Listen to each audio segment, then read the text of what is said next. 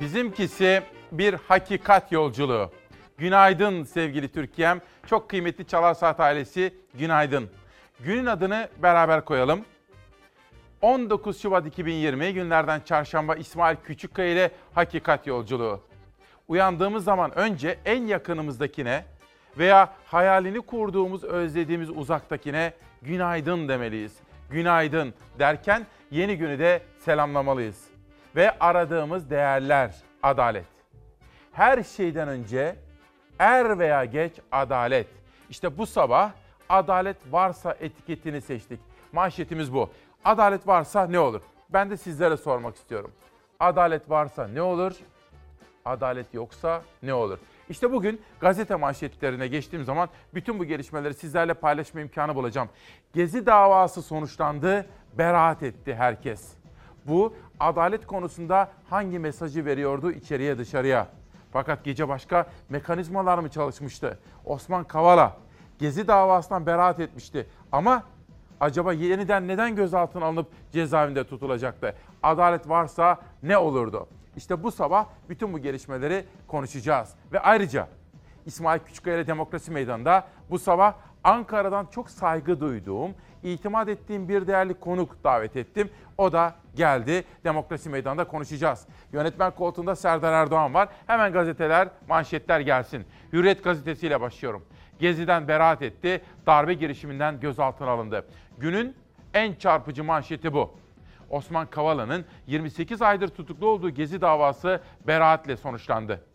Kavala'nın da aralarında bulunduğu 9 kişi beraat etti. Kavala'nın tahliyesi beklenirken savcılık başka suçtan gözaltı kararı verdi. İşte bugün Türkiye'nin o duygu durumunu sizlerle konuşacağız. Gezi davası bitince, beraat edince memlekete bir demokrasi, insan hakları, hukukun üstünlüğü gibi kavramlar ve adeta bir bahar havası esmeye başlamıştı. Fakat gece o hava birden yeniden tersine dönüverdi. Ne olup bittiğini anlamak için işte bu sabah özel haberler, manşetler ve dosyalarımız var. Ankara'dan da bir konuk davet ettim az önce ifade ettiğim gibi. Ama ama biz her sabah ilk iş olarak deprem bölgesinde soğukta, buz gibi havada, çadırlarda yaşamak zorunda olan vatandaşlarımızı, kardeşlerimizi, Elazığ ve Malatya'daki yurttaşlarımızı hatırlamamız gerekiyor. Günaydın. Haber yolculuğumuzun ilk durağı için Elazığ ve Malatya'dayız.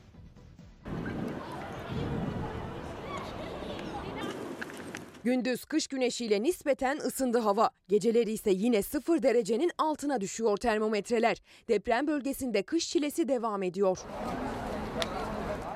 Zaten zor olan koşullarını daha da zorlaştırıyor kış koşulları. 6,8'lik depremle felaketi yaşayan Elazığ ve Malatya'da geçtiğimiz haftanın karlı havasından sonra hava nispeten daha ılık ve bugünlerde yağış beklenmiyor. Bugün gün içinde zaman zaman kış güneşi de görülecek gökyüzünde. Ancak güneşli gökyüzü aldatmasın, hava soğuk. Termometre değerleri tek haneli seviyelerde kalıyor. Gece saatlerinde ise 0 derecenin altına düşüyor. Bölge genelinde geceden sabaha buzlanma ve don yaşanıyor. Geceler çok daha soğuk ve zorlu geçiyor depremzedeler için. Bölgede cuma günü gökyüzünün kapatması bekleniyor. Cuma akşam saatleri itibariyle Elazığ ve Malatya çevrelerinde yeniden yağışlı hava etkili olmaya başlayacak. Yağışların zaman zaman karla karışık yağmura dönme ihtimali var. Yağışlı hava ile birlikte bölgede hafta sonu sıcaklıklar bugün olduğundan 3-4 derece daha da düşecek. Hafta sonu deprem bölgesinde hava hem yağışlı hem de daha soğuk. Bu arada bugün Çalar Saat gazetesini depreme ayırdık efendim. Elazığ ve Malatya orada olup bitenler bunun dışında Manisa beşik gibi sallanmakta. Manisa sallandıkça İzmir, bütün Ege bunu derinden hissetmekte. Bunu da konuşacağız. Ve uyanan kardeşlerim Çalar Saat ailesi Savaş diyor ki Ayaş fizik tedavi bütün dikkatiyle seni izlemekte ben de öncelikle hastalarımıza geçmişler olsun diyorum. Hastalarımız demişken Ankara'dan bir de ameliyat haberimiz var. Sezai Şahin her sabah bizimle birlikte olan Sezai Şahin de ameliyat oldu. Ona da geçmiş olsun diyorum. İlk selamımızı hastalarımıza verdik. Haber yolculuğumuza devam ediyorum. Hürriyet gazetesinde bir başka haber. Yeni darbe söylentisi TSK'ya iftira. Biz de böyle düşünüyorduk. Sizlere dün de aktarmıştım. Yıl gelmiş 2020 ne darbesi? Soner Yalçın ifade ettiği gibi bu söylentileri FETÖ'cüler mi ortaya çıkarıyor? İşte bütün bu tartışmalardan sonra AK Parti lideri ve Cumhurbaşkanı Erdoğan diyor ki yeni darbe söylentisi TSK'ya iftira. AK Parti sözcüsü Ömer Çelik, Cumhurbaşkanı Erdoğan'ın darbe iddiaları ile ilgili değerlendirmesini aktardı. Sanki darbe tehlikesi, darbe hazırlığı varmış gibi gündemlerin Türkiye'yi ana hedeflerinden saptırmaya dönük yaklaşım olduğunu söyledi. TSK'ya atılmış çok büyük bir iftiradır diye değerlendiriyoruz dedi. Peki muhalefet partilerinden hangi açıklamalar geldi? Bu arada günün en dikkate değer çıkışı Devlet Bahçeli'den geldi. O çıkışın da hakkını vereceğiz. Sizlere detaylı olarak onu anlatmaya çalışacağım. Geçelim bir başka detaya. Yargı kullanılarak intikam alınmaz. CHP lideri Kılıçdaroğlu. Kılıçdaroğlu, gezi eylemini aydınlanma hareketi olarak görmemiz gerekiyor. Gençlerimiz ellerine silah almadılar. Bu kadar hoşgörülü eylemi bir darbe gibi tanımlamak doğru değil. Yargıyı kullanarak gençlerden intikam alınmaz dedi. Bugün bugün adalet varsa dedik işte. Manşetimizde adalet varsa ne olur? Ama eğer adalet yoksa adaleti gücü elinde tutanlar yönlendiriyorlar ise memleket nereye gider? Bütün bu konuları da konuşacağız ve soruları da sizlerle birlikte konuşarak gündemi belirleyeceğiz efendim. Haber yolculuğumuzun ikinci durağı için yine bir deprem haberi var. Bu kez sizi Elazığ ve Malatya'dan alıyorum ve Manisa'ya doğru götürüyorum. Manisa beşik gibi sallanmakta. Az evvel ifade etmeye çalıştığım gibi Manisa sallandıkça İzmir başta olmak üzere bütün Ege'de hissetmekte.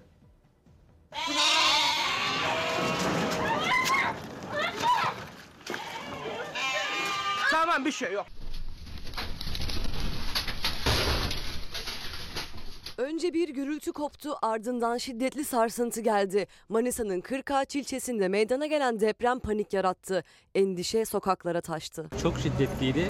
Ee, 5.2 diye yazıyor ama geçen seferkinden daha uzun sürdü ve daha yüksek hissettik. Ocak ayında 5,4 büyüklüğünde deprem yaşayan Manisa yine sallandı. Merkez üssü Manisa Kırkağaç olan deprem 19.09'a meydana geldi. AFAD depremin büyüklüğünü 5,2 olarak açıkladı. Yerin yaklaşık 7 kilometre derinliğinde gerçekleşen deprem büyük korku yarattı. Deprem anı kameralara böyle yansıdı.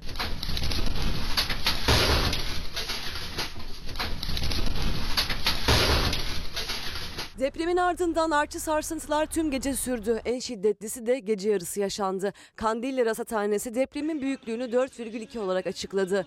Yaşanan depremler çevre illerde de hissedildi. Çok kötü sallandık, çok korktuk. Ne yapacağımızı şaşırdık yani kendimizi hemen bir an önce dışarıya attık. Kırkağaç ilçesine bağlı Karakurt mahallesinde hayvancılık yapan İbrahim Güngör korku dolu anları kaydetti. Deprem öncesi kuzuların paniklediğini fark eden Güngör bir terslik olduğunu düşündü ve video çekmeye başladı. Kuzuların paniklemesinden kısa bir süre sonra şiddetli bir gürültü geldi. Ardından deprem olmaya başladı.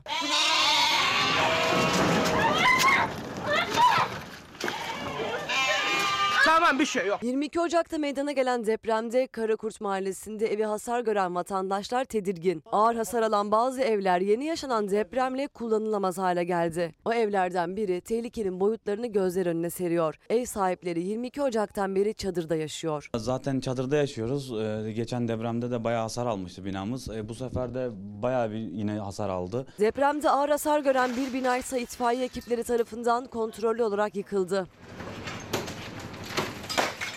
Evlerine giremeyen, geceyi sokakta geçiren vatandaşlara Kızılay çorba dağıttı. Elazığ ve Malatya ile başladık. Manisa, İzmir ve bütün Ege bölgesiyle devam ettik.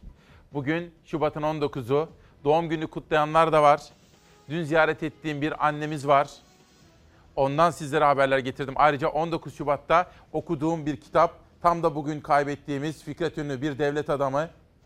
Bu ülkede hizmetler yapmış Fikret Ünlü'nün kitabını da okudum. Özetler yaptım. Bugün ölüm yıl dönümünde Fikret Ünlü'yü de saygı ve özlemle anacağız. Ve siz Çalar Saat ailesi Esat Tahiroğlu. Adaletin varsa dedik ya İsmail kardeşim günaydın.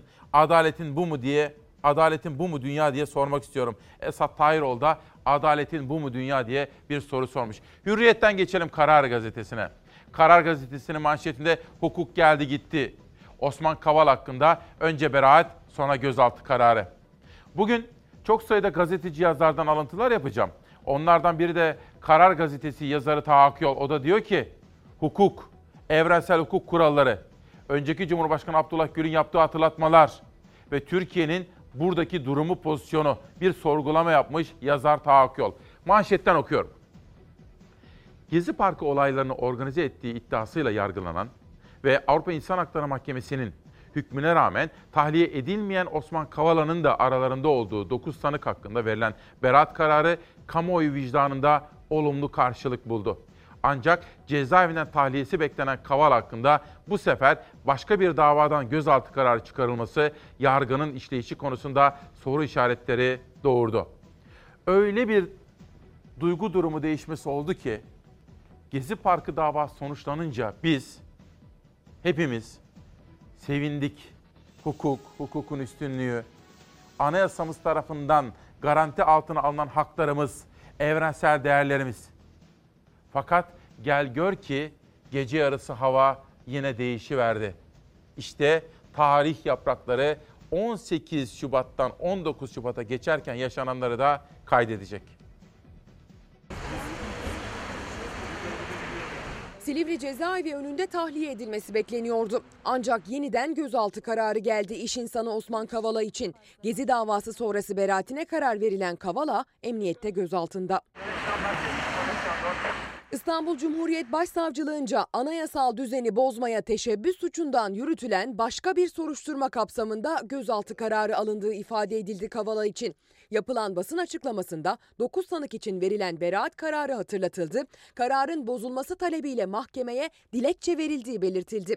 Gerekçeli kararın açıklanmasının ardından tahliye kararına itiraz edileceği duyuruldu. Alınan kararın bozulması talebiyle ilgili mahkemeye süre tutum dilekçesi verilmiş olup kararın gerekçesinin yazılmasını mütakip Cumhuriyet Başsavcılığımızla istinaf kanun yoluna başvurulacaktır. Sanık Kavala hakkında 15 Temmuz darbe girişimine ilişkin başsavcılığımızca yürütülen bir başka soruşturma kapsamında anayasal düzeni bozmaya teşebbüs suçundan ayrıca gözaltı kararı verilmiştir. 15 Temmuz darbe girişimine ilişkin soruşturma kapsamında tekrar gözaltına alınmasına karar verilen Kavala cezaevi çıkışında yeniden emniyete götürüldü. Tahliyesi için bekleyen eşi Ayşe Buğra Kavala haberi aldıktan sonra alanı terk etti. Kavala'nın sabah saatlerinde savcılığa sevk edilmesi bekleniyor. Sizlerin duygu ve düşünceleri benim için çok önemli. Necat Bey diyor ki İsmail kardeşim günaydın. Hak, hukuk ve adalet olmayan bir yerde gidişat nereyedir? Vatanımıza ve milletimize yazık etmesinler. Adaleti ne duruma düşürüyorlar? Bir başka arkadaşım adını vermeyeceğim. O da beni eleştiriyor ama haksızlık yapıyor. Adalet sizinkiler lehine karar verince adalet oluyor. Adalet diyorsunuz. Yok sizinkilerin aleyhine karar verince adalet yok diyorsunuz. Sizin adaletiniz yok diyor. Bu arkadaşın adını vermeyeceğim. Çünkü böyle bazen sırf isimleri okunsun diye hakaret ediyorlar. Şahin Mengü de beni bu konuda uyarmıştı. Ama düzgün eleştiri yapsalar okuyacağım. Fakat şunu söylemek isterim.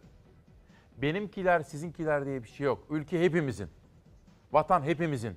Türkiye Cumhuriyeti hepimizin. Demokrasi ve barışla taçlandırırsak ne ala. Ben Osman Kavala'yı hayatımda görmüş değilim. Beraber bir muhabbetim olmuş değil. Olsa da olmasa da fark etmez. Ama ben hak, hukuk, adalet arıyorum. Hak, hukuk, adalet. En değer verdiğimiz hususlar bunlar. Hürriyet ve karardan sonra geçelim Pencere gazetesine. Kavala tahliye oldu. Oldu ama özgürlüğüne kavuşamadı. Gezi için verilen beraat kararının ardından ne değişti sorusuna yanıt aranırken İstanbul Cumhuriyet Başsavcılığı Osman Kavala için 15 Temmuz nedeniyle yeni bir dosya açtı ve o dosyadan gözaltı kararını açıkladı. Fotoğrafa dikkatle bakınız. Kavala'nın eşi Ayşe Buğra gözaltı kararını cezaevi önünde öğrendi diyor. Okuyalım. Okuyalım. Kavala'nın tahliye kararının ardından mahkemeyi takip edenler, gezi protestolarında yer alan ya da bu protestoları destekleyenler tahliye için cezaevi önünde beklemeye başladı. Hatta Osman Kavala'nın tahliyeden sonra kendisine destek verenlere teşekkür için Beyoğlu'nda gideceği mekan bile ayarlandı. Kavala'yı cezaevi kapısında bekleyenler arasında eşi Ayşe Buğra da vardı. Ancak İstanbul Başsavcılığı'nın duyurduğu gözaltı kararı tahliye bekleyenleri şok etti. Kavala'nın cezaevinden doğrudan emniyete götürüleceği, kendisini bekleyenlerle görüştürülmeyeceği anlaşılınca Silivri'nin önü de boşaldı. Gece geç saatlerde Osman Kavala'nın eşi de cezaevinin önünden ayrıldı diyor efendim. Şöyle canlandıralım. Bir de şöyle deneyelim. Osman Kavala'sınız. 800 küsür gündür cezaevindesiniz. Ve mahkemeden bir karar çıkmış. Gezi Parkı davası beraat etmiş. Sizin de beraatinize hükmedilmiş Yüce Yargı tarafından. Ve çıkacaksınız. Tahliye olacaksınız. Cezaevindesiniz. Ve gece yarısı böyle bir karar veriliyor. Yani tahliye kararı veriliyor. Akşam saat 9-9 çeyrek civarında başka bir karar çıkıyor. Ne hissedersiniz? Ya da şöyle diyeyim. Osman Kavala'nın eşisiniz. Ayşe Buğra adınız. Eşiniz 800 küsür yıldır, 800 küsür gündür cezaevinde. Ve adaleti inanırsınız. Adalet kararını verir. Gezi davası beraatle sonuçlanır. Eşiniz de dahil. Eşiniz çıkacaktır. Ve akşam saatlerinde eşinizi karşılamaya cezaevinin kapısına gidersiniz. O sırada arabada beklemektesiniz. Fakat o beraat kararından sonra tahliye olmasını beklerken eşinizin akşam 21.30-21.15 civarında bir başka mahkeme kararı gelir ve eşiniz bir başka dava nedeniyle de tutukluluğuna devamına hükmedilir. Adalet varsa sorum size. Canlandırın isterim. Adalet varsa ne olur? Adalet yoksa ne olur?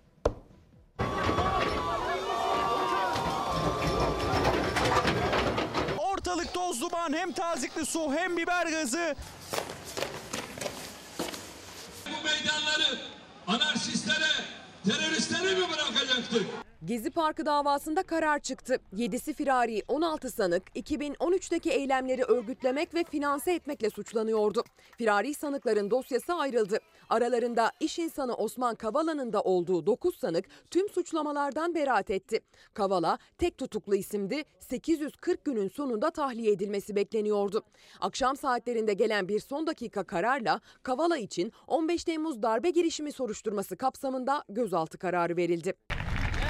Firari sanıklar hariç davada yargılanan tüm sanıklar için beraat kararı çıkınca salonun dışında bekleyenler de alkışlarla kutluyor. Berkin'e, Ali İsmail'e hepsine selam.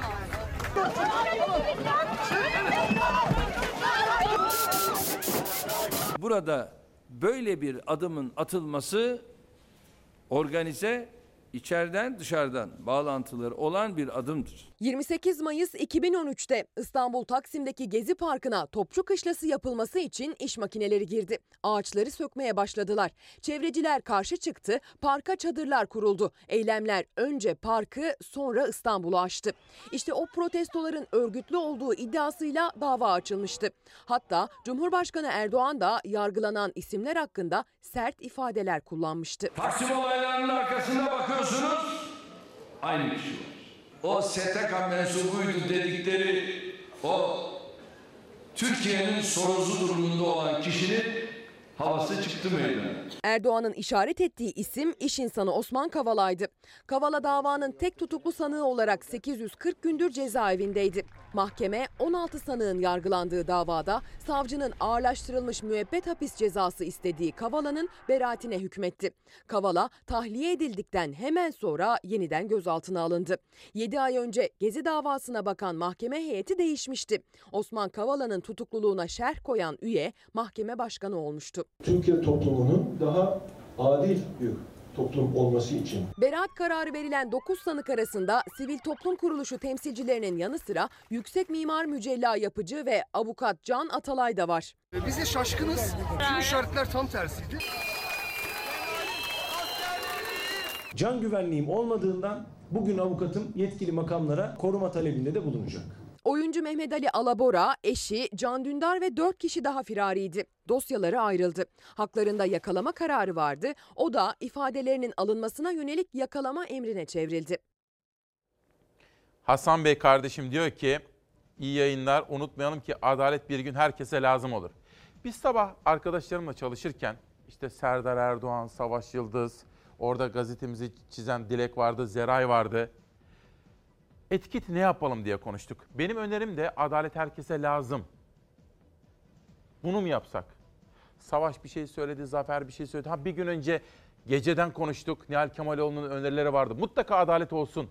Bunu konuşmuştuk. Fakat sabah Serdar dedi böyle olsun, Zafer dedi öyle olsun, Savaş, Zera hepimiz konuştuk. Ve ortak bir kararla adalet varsa dedik efendim. Adalet varsa ne olur veya yoksa ne olur? İşte siz de katılın istiyorum. Mithat Sancar bütün bu gelişmelere bakın nasıl değerlendiriyor. Önemli. Selahattin Demirtaş içinde aynısı yapılmıştı.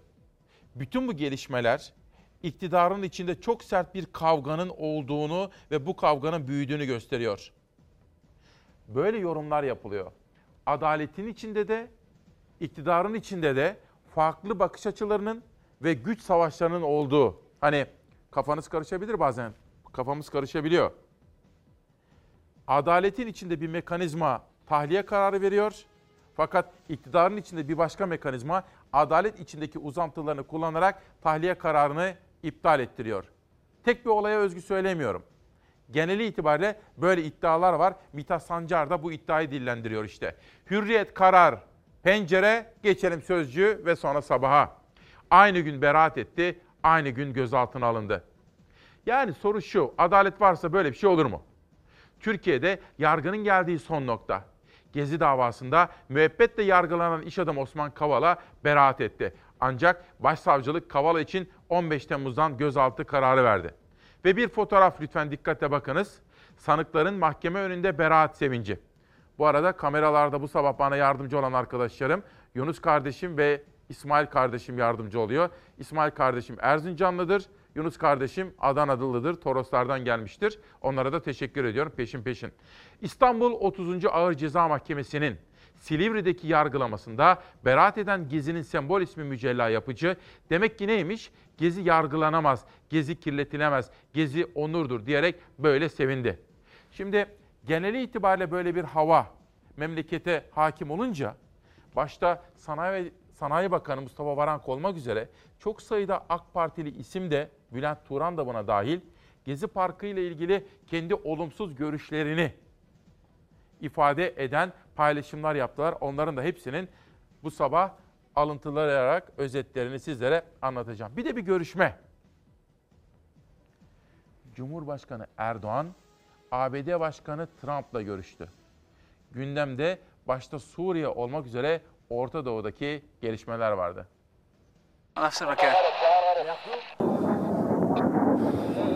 We spoke about Idlib and we're working together on seeing what can be done. Amerika Başkanı Trump, İdlib'de sorunların çözümü için Cumhurbaşkanı Erdoğan'la birlikte çalışıyoruz dedi. Erdoğan'la iyi ilişkilerimiz var diye konuştu. He's a tough guy, but we have a very good relationship. Esad rejimi ve Rusya'nın saldırılarıyla İdlib'de bir türlü ateşkes sağlanamıyor. Türkiye ateşkesin sağlanması için hem diplomasi kanallarını kullanıyor hem de askeri çözüm kartını elinde tutuyor. Washington'dan da Ankara'ya destek açıklamaları geliyor.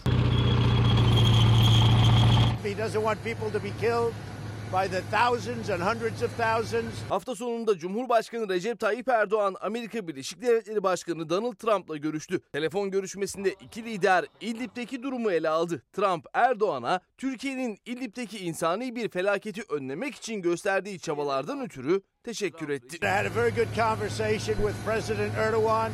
I respect him. We uh, have a very good relationship. Washington'dan Los Angeles'a giderken konuştu Trump. O telefon zirvesine değindi. Erdoğan'la iyi bir görüşme yaptık dedi. Cumhurbaşkanı Erdoğan'ı sert, güçlü bir lider olarak tanımladı Trump.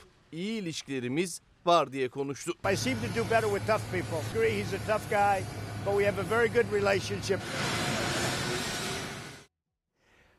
Gayet tabii ki bugün ekonomiye dair gelişmeleri de sizlerle paylaşacağım. Seba, Sebay Demir bize bu konuda IMF, IMF'ye borcumuz bitti, hani göz kamaştıran günler bu konulardaki görüşlerini de aktarmış.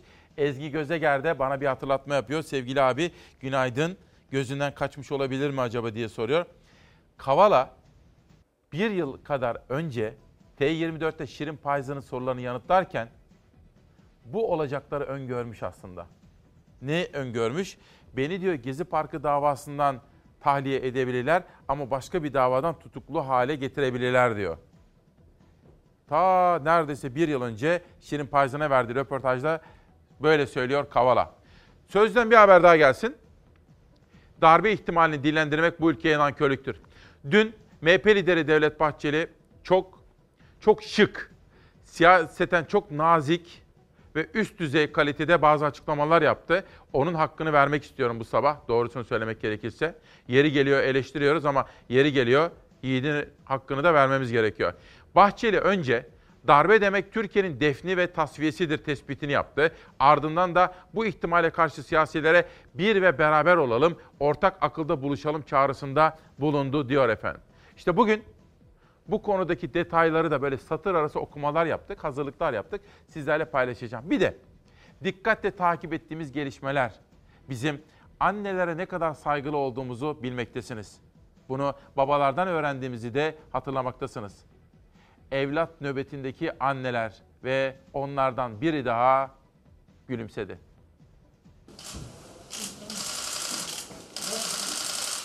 Tam 6 yıl süren hasret son buldu. Evlat nöbetindeki bir aile daha oğullarına kavuşmanın sevincini yaşadı. Bu namussuzlara soru yok.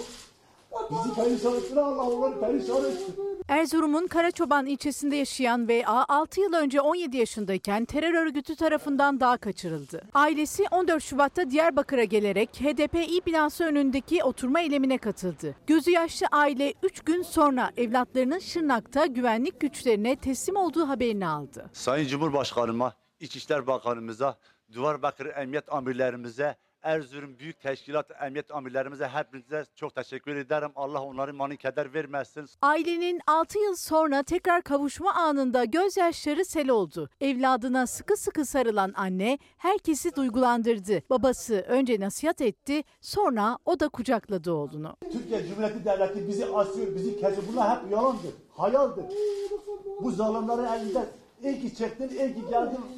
Allah devletimize mani keder vermesin. Evlatlarına kavuşan aile sayısı 8'e ulaştı. Melik ve Melek çifti sevincini HDPİ binası önünde nöbete devam eden ailelerle paylaştı. Bizi çıkar bizi paramparça ettiler bu namussuzlar. Tamam, tamam, tamam, tamam. Sen ceza varsa çekersin, yoksa aslan gibi gelip dolaşırsın. Bu kirli yüzünüze atarsın. Anneler. Ve bugün Samsun'dan Levent kardeşimin de doğum günü 19 Şubat. Levent Başoğlu, Doktor Levent Başoğlu da bugün doğum gününü kutluyor. Ona ve bütün ailesine de buradan sağlıklı, huzur içinde bir yaş ve bir ömür diliyorum. Levent Başoğlu'na. Haldun Silahçı İsmail Bey yeni bir Zekeriya Öz mü doğuruyorlar diye soruyor. Zekeriya Öz'ün şu anda firari olduğunu, bir zamanlar altına o lüks arabalar ve kırmızı halılar serilen Zekeriya Öz'ün şu anda firari olduğunu da unutmayalım Haldun Bey. Altan Gümüşhaneli, Sayın Küçükkaya, adalet var mı? Adalet olsaydı dün gündüz beraat ettirilen bir isim Kavala gece tekrar gözaltına alınabilir miydi? Adalet er ya da geç tecelli etmeyecek miydi diye soruyor Altan Gümüşhaneli. Bir gün gazetesine geçiyorum. Ben böyle seviyorum. Çalar Saat ailesi. Hem haberlerimiz taze, manşetler, hem yorumlarımız özgür, haberlerimiz sansürsüz. Hem de sizlerle konuşarak, sohbet ederek, sizlerin görüşleri, yorumları, bazen bana eleştirileri, onlarla da birlikte yola devam etmeyi seviyorum.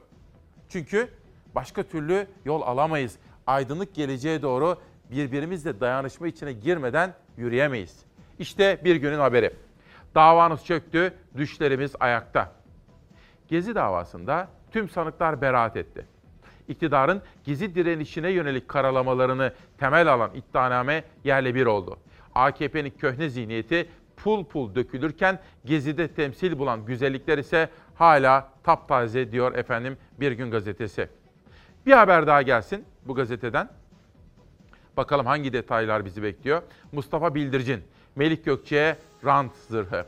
Gökçek'le ilgili yolsuzluk haberleri bitmiyor. Son olarak aylık 10 bin liraya kiraladığı zırhlı araçla gündemde. Melik Gökçek'in Ankara Büyükşehir Belediye Başkanlığı döneminde belediyeye ait otoparklar ile büfeleri düşük bedeller karşılığında kiraladığı belirtilen Korkut Ata ailesine sağlanan bir yeni ayrıcalık daha ortaya çıktı. 2016 ve 2017 yıllarında Refah Partisi'nin eski milletvekili Hüsamettin Korkut Ata'nın oğlu Serkan Korkut Ata'nın Koru Grup isimli şirketinden belediye 2 adet zırhlı araç kiralandığı öğrenildi. Ankara Büyükşehir Belediyesi Destek Hizmetleri Daire Başkanlığı'nca yapılan ve aylık ve 26 aylık kiralama karşılığı Korkut Atalar'ın şirketine 285 bin lira ödendi. Aklınıza şu geliyor mu efendim? Bu belediye başkanlıkları değişince mesela Ankara'da zaman zaman iktidarların el değiştirmesi iyi oluyor. Çünkü denetim, kontrol mekanizmaları işleyince vatandaşın parası, ödediğimiz vergilerin nerelere harcandığı, hani yetimin hakkı deriz ya, yetim hakkı. Yetimin hakkının nerelere harcandığına dair bir sorgulama yapılıyor değil mi? İşte demokrasi bunun için var. Çok uzun yıllar devam eden aynı yerdeki iktidar tefessüh edebilir. Mümkündür bu. Yani çürüme söz konusu olabilir, yolsuzluklar olabilir, körleşme olabilir. O nedenle zaman zaman demokratik mekanizmaların çalışarak iktidarların el değiştirmesinin vatandaş ve vatandaşın ödediği vergiler konusunda iyi ve faydalı olduğunu düşünüyoruz. Siz de öyle düşünüyor musunuz? Mesela Ankara örneği. Bence Ankara örneği yaşananları anlama ve anlamlandırma hususunda bizlere çok önemli işaretler vermekte. İyi ki demokrasi var dedirtiyor insanlara efendim. Bir de ekonomi. Ekonomiye dair gelişmeleri sizlerle paylaşmaya çalışıyorum. Bir okul, bir özel okul ve iflas yaşananlar. Kadar mağdur eden sensin, mağdur olan biziz, peşin Kötü niyetli olsaydı, kötü niyetli ol, karşınızda olmazdı. Hocam, şu cihazlar yok, yemekhaneye Cihazlar kaçırdık. burada. Bakın, bu cihazları biz başına bir şey gelmesin diye kaldırdık. Yok, Ne gelecek ki ya? Geçen yıldan 5 aylık maaşımız içeride ve tazminatlarımız içeride. Velilerin çoğu önümüzdeki yılın kayıt parasını bile yatırmıştı.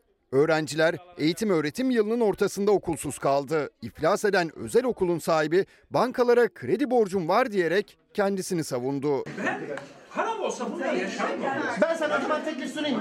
Bu paralar nereye gitti? Biz kızına aktarıldığını kulaktan duyma biliyoruz. Ee, hiçbir şey kendi üstüne değil. Adana'da 30 yıldır faaliyette olan özel Seyhan okulları bir yıldır öğretmenlere maaş ödemiyordu. Öğretmenlerin bir kısmı bu duruma daha fazla katlanamayarak işi bıraktı. Kısa bir süre önce de okula aciz geldi. Okulun kurucusu ve sahibi Oktay Seçmen iflasını açıkladı. Geçen cuma günü velilere cep telefonu mesajıyla çocuklarınızın kaydını başka okullara taşıyabilirsiniz denildi. Öğretmenler de ayrılınca ben de ister istemez eğitimi ara vermek zorunda kaldım. Yaşanan mağduriyet velilerin tepkisine neden oldu. Aileler peşin ödedikleri yaklaşık 20 bin liralık kayıt parasının hesabını sordu. Benim çocuğlarımız evde ağrıyor, biz öğretmenlerimize verdik, ne yapacağız?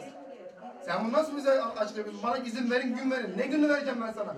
Binayı satmak için ben sana gün vereceğim. Projeksiyon Hacizli var malı sattın, nasıl kaçırdın bak. Hacı, bir şey- basın da var burada. Bir şey- Hacizli malı sen bunu nasıl Hocam, kaçırdın? Projeksiyon var nerede? yok, yemekhaneye Cihazlar kaçırdın. burada. Bakın, bu cihazları biz başına bir şey gelmesin diye kaldırdık. Yok, Ne gelecek ki ya? Son bir yıldır bu ekonomik kriz sıkıntının içerisindeyiz. Okulun sahibi Oktay Seçmen kredi borçlarını gerekçe gösterdi. Kaçmadım, buradayım dedi. Kaçacağız zaten. Ya öyle bir şey yok. Bak Burası şimdi. Türkiye Cumhuriyeti. Ya öyle bir niyetim yok. Var, kanunu var. Öyle bir var, niyetim yok. var, seni Öyle.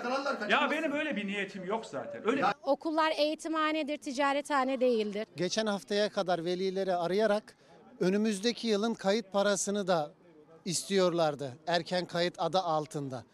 İyi ki vermemişiz. Verseydik tam batmıştık. Verenler var ama evet veren bayağı bir velimiz var. Bazı veliler kayıt parası alınırken sözleşme bile yapılmadığını öne sürdü. İl Milli Eğitim Müdürlüğü yetkilileri okula gelerek mağdur velilerle görüştü. Bundan sonra ne olacak? Velilerimizi başka okullara yönlendirmeye çalışacağız. özel okullaşma oranları ve eğitimin içinde bulunduğu durum. Dün Milli Eğitim Bakanlığı'nın yetkilileriyle konuştum. Bakana çok yakın isimlerle. En önem verdiğimiz konu dedi. Önümüzdeki hafta Sayın Bakan dedi Diyarbakır'a gidecek. Adalette hani biz hep söylüyoruz ya.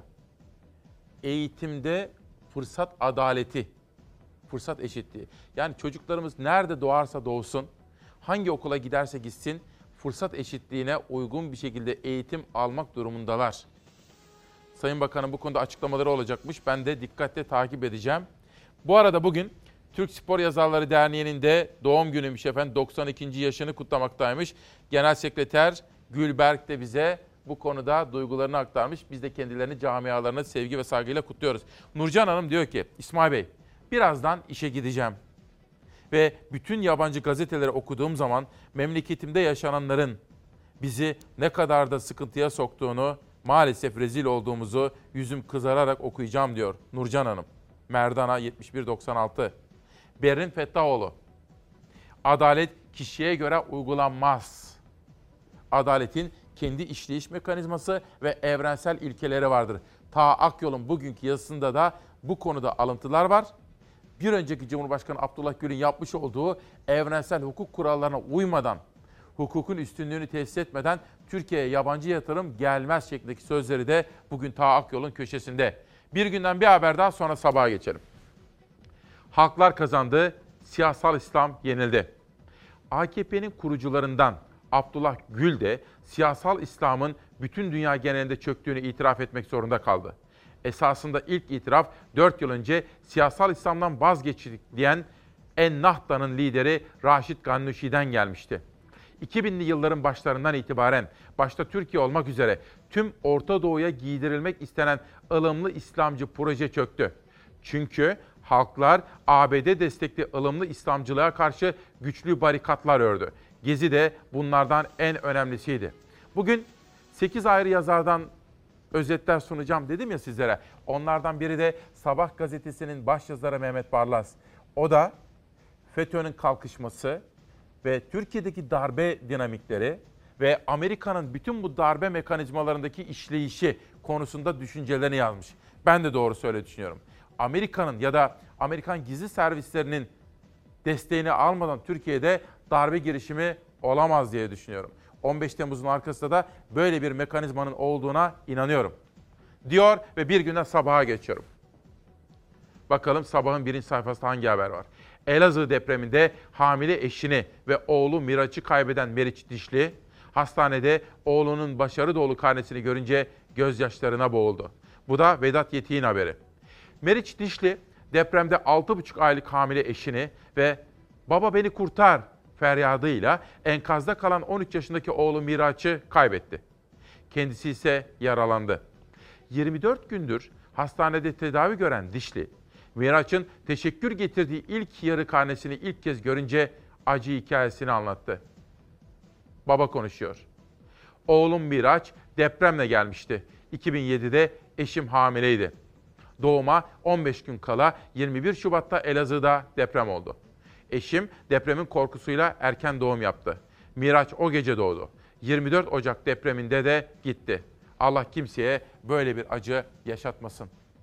En büyük duamızdır efendim. Babam hasta yatağındaydı. Günleri sayılıydı.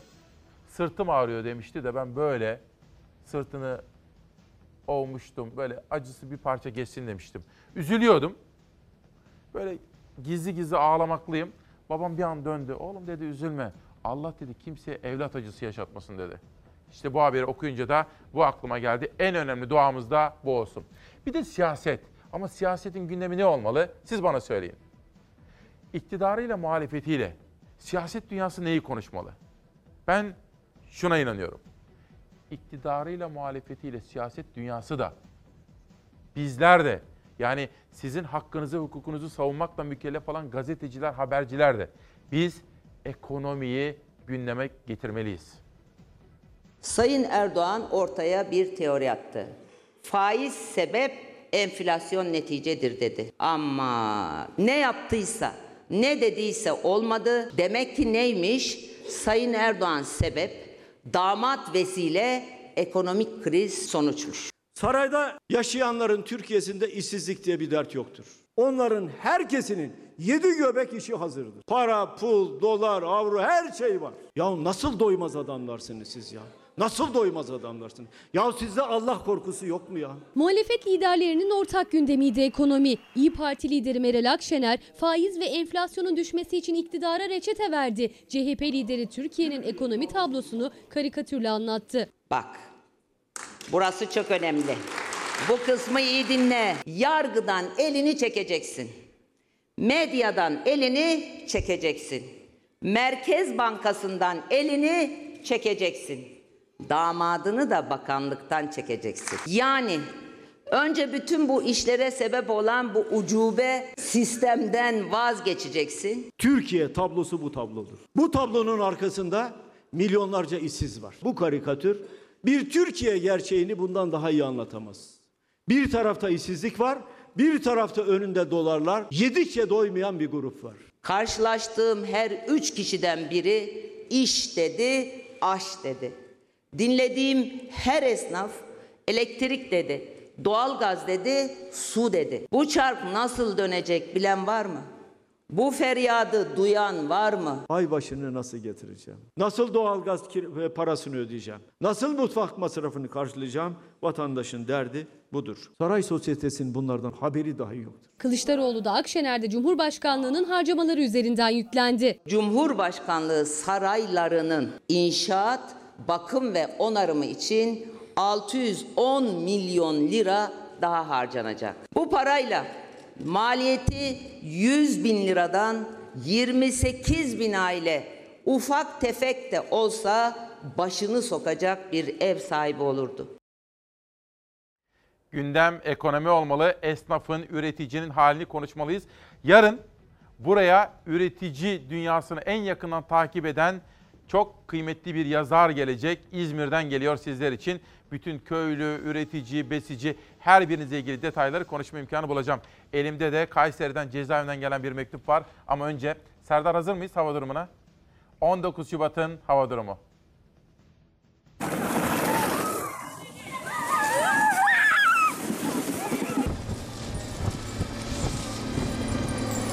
Rıza atlama parkurunun tepesine Yurdun en doğusunda şehir merkezlerinde bile yerde metrelerce kar var. Kimisi karda kulaç atıyor, sosyal medyada gündem oluyor. Çocuklarsa kendi yaptıkları kızaklarıyla karın tadını çıkarıyor. Ancak korkulan çığ tehlikesinden de haber geldi. Hakkari Çukurca ilçesinde çığ düştü. Hakkari'nin Çukurca ilçesinden Şırnak'a giden yol üzerinde düştü çığ. Çığlı köyü yakınlarında karayoluna düşen çığ önce paniğe sebep oldu.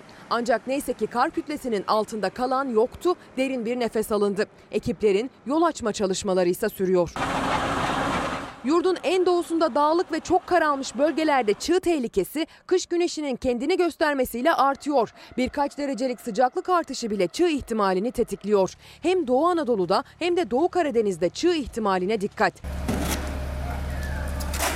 Bir diğer tehlike ise buz sarkıtları. Geceden sabaha buzlanma ve donla birlikte binalarda sarkıtlar oluşuyor. Ağrı'da belediye ekipleri binalarda oluşan sarkıtları temizleyip yarattıkları tehlikeyi bertaraf etmek için çalışma yapıyor. Rıza atlama parkurunun tepesine Van'dansa yaklaşık yarım metre karda kulaç atarken eğlenen vatandaşın görüntüsü geldi. Görüntü sosyal medyada adeta elden ele dolaştı. Karın keyfini çıkaranlar da var dedirtti. Ancak şüphesiz kardan en çok keyif alanlar yine çocuklardı.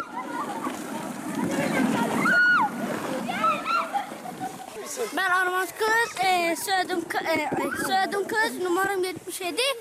E, şey, e, Cumhuriyet İlkokulu'nda e, okuyorum. E, ar- öğretmenlerim dedi, e, kar yaşından dolayı ta- tatil. Okullar kar yağışı nedeniyle öğleden sonra tatil edilince Hakkari'li çocuklar karın tadını çıkardı. Yağışı dolayısıyla bura, bur, burası tatil oldu. Bu, bu rampadan kayıyoruz arkadaşlarla. İnşallah her zaman tatil olur. Hakkari Valiliği bugün de yoğun kar nedeniyle taşımalı eğitime bir günlüğüne ara verildiğini duyurdu. Evet çocuk olmak. E, tabii elimdeki mektup cezaevinden gelmiş. Kayseri Bünyan'dan İsmail İzgi yazmış. Selamun aleyküm demiş. Aleyküm selam bizi izliyormuş. Sağ olsun var olsun. Bu vesileyle cezaevindekilere de sevgi ve saygılarımızı sunuyoruz. Benden bir konuda destek istiyor ama maalesef o konuda elimden bir şey gelmez ki. Sevgili İsmail Bey maalesef keşke elimden bir şey gelse ama üzgünüm. Sadece sizi de sizin şahsınızda cezaevlerinde selamlamak imkanına kavuştum böylece. Sabahtan Cumhuriyet'e geçelim. Cumhuriyet Gazetesi'nin manşetinde gezi direnişini kirletemezsiniz haberi var. Tüm sanıklar beraat etti ama yine aynı taktik izlendi. Kavala yeni suçlama yöneltilerek bırakılmadı. Az evvel bazı mesajları okumuştum sizlere.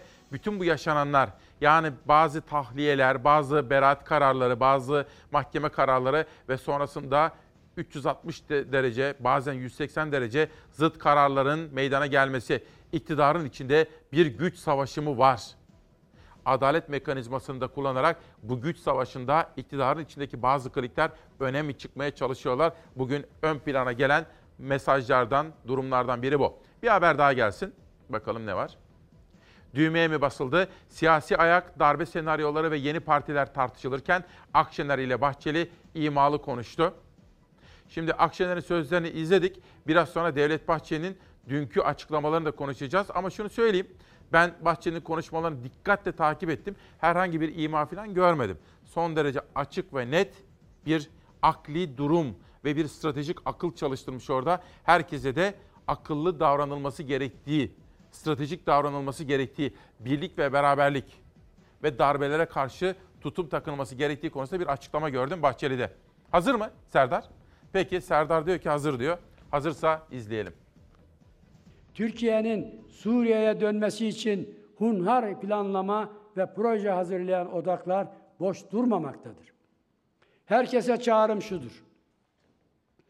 Ön yargıları bir kenara bırakalım. Birbirimize çatık kaşla bakmak yerine çevik bir iradeyle sahip çıkalım. Çözemediğimiz sorunları derin dondurucu, dondurucuya koyalım. Türkiye'nin gelecek haklarında istiklal haysiyetinde milli birlik ve beraberlik şuuruyla samimi bir üslupla buluşalım. Başka bir Türkiye yoktur. Sığınacak bir, gidecek başka bir yurt yoktur. Yeni bir darbe ihtimalini dillendirmek bile bu ülkeye, bu millete nankörlük ve nimet bilmezliktir. Darbeyi aklından geçiren varsa, millete silah çekmeyi düşünen bulunuyorsa biliniz ki 82 milyonun kanını dökmeden bu şerefsiz tertip bu teşebbüste muvaffak olamayacaklardır. Darbe demek karanlık demektir, iç çatışma demektir. Türkiye'nin defni ve tasfiyesi anlamına gelecektir. Bilinmelidir ki bu kanlı ve köhne sayfa açılmamak üzere kapanmıştır. Darbeye heves edenlerin hevesleri kursaklarında değil, mezarda kalacaktır.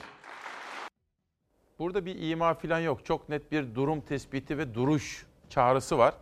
Aslında geçen hafta Meral Akşener'in yanına gitti bir cenazede biliyorsunuz. Meral Hanım hiç beklemiyordu. Devlet Bahçeli gitti ve ona selam verdi, tokalaştı. Önemli bir adımdı bu. Aslında küçük ama nezaketi, siyasi nezaketi ön plana alan bir tavırdı. Sonra konuştu. Sonra dün İyi Parti'den bazıları istifa etti. Neden istifa ediyorlar acaba? Hangi duygusal sebepler? Ne oldu? Neyse. Yakında ortaya çıkar.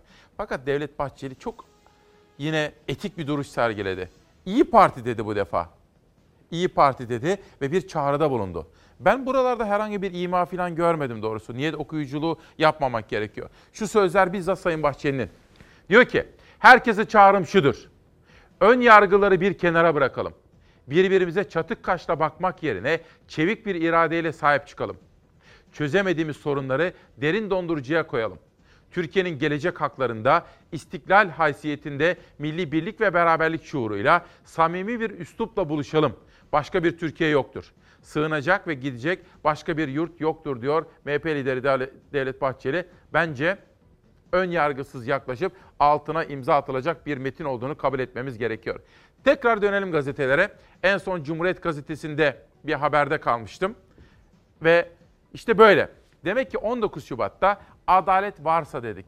Gezi Parkı davasındaki beraat ama gecesinde Osman Kavala'ya verilen yeniden tutuklama kararı en önemli gündem maddemizde adalet varsa dedik. Ve bunun dışında da FETÖ, FETÖ'nün siyasi ayağı, sözde darbe iddiaları, bu darbe iddialarının arkasında Amerika'daki FETÖ'cülerin olduğu iddiaları, Mehmet Barlas'ın bugünkü yazısı üzerinden bütün darbe mekanizmalarında ve 15 Temmuz'da Amerika'nın olduğu iddiaları da yine bugün çok konuşulmakta. Cumhuriyet'ten bir haber daha sonra Türk Günü'ne geçiyorum. Bakalım ne var? Cumhuriyeti verdik. Düğmeye mi basıldı? Geçelim o zaman Türk Günü'ne. Türk Gün'de de hainlerin ensesindeyiz dedik. Devlet Bahçeli'nin sözleri az evvel detaylı olarak aktarmıştık. Türk Gün gazetesi de birinci sayfada çok detaylı olarak yer vermiş. Geçelim. Bu haberler de önemliydi. Ekonomiye de bakacağım. Ben 15 gün önce Adana'ya gittiğim zaman yanıma gelen Adanalılar, yerel gazetedeki arkadaşlarım da rica etmişlerdi. TEMSA'yı takip ediyoruz efendim. TEMSA tekrar kontak açmaya hazırlanıyor. Memleketin fabrikalara ihtiyacı var. Üretim tesislerine ihtiyacı var. 50 yılı aşkın geçmişe sahip markanın yeniden üretime başlayacak olması Türkiye ve sektör için önemli bir kazanç olarak yorumlandı denilmekte ve yeni dönemin yol haritası var. Sabancı topluluğu da yükselen bu sese kulak vermişler. Onlara da teşekkür ediyoruz. Çünkü Türkiye'nin gerçekten üretime ihtiyacı var. Türkiye üretmiyor. Fabrikalar açılmıyor. Fabrika açılması lazım Türkiye'de. Bir de önemli gelişmelerden biri. Burnumuzun dibindeki Suriye. Suriye'nin içindeki İdlib. Amerika ile Rusya arasında Türkiye'nin zor dansı. İdlib'deki manşetleri konuşalım.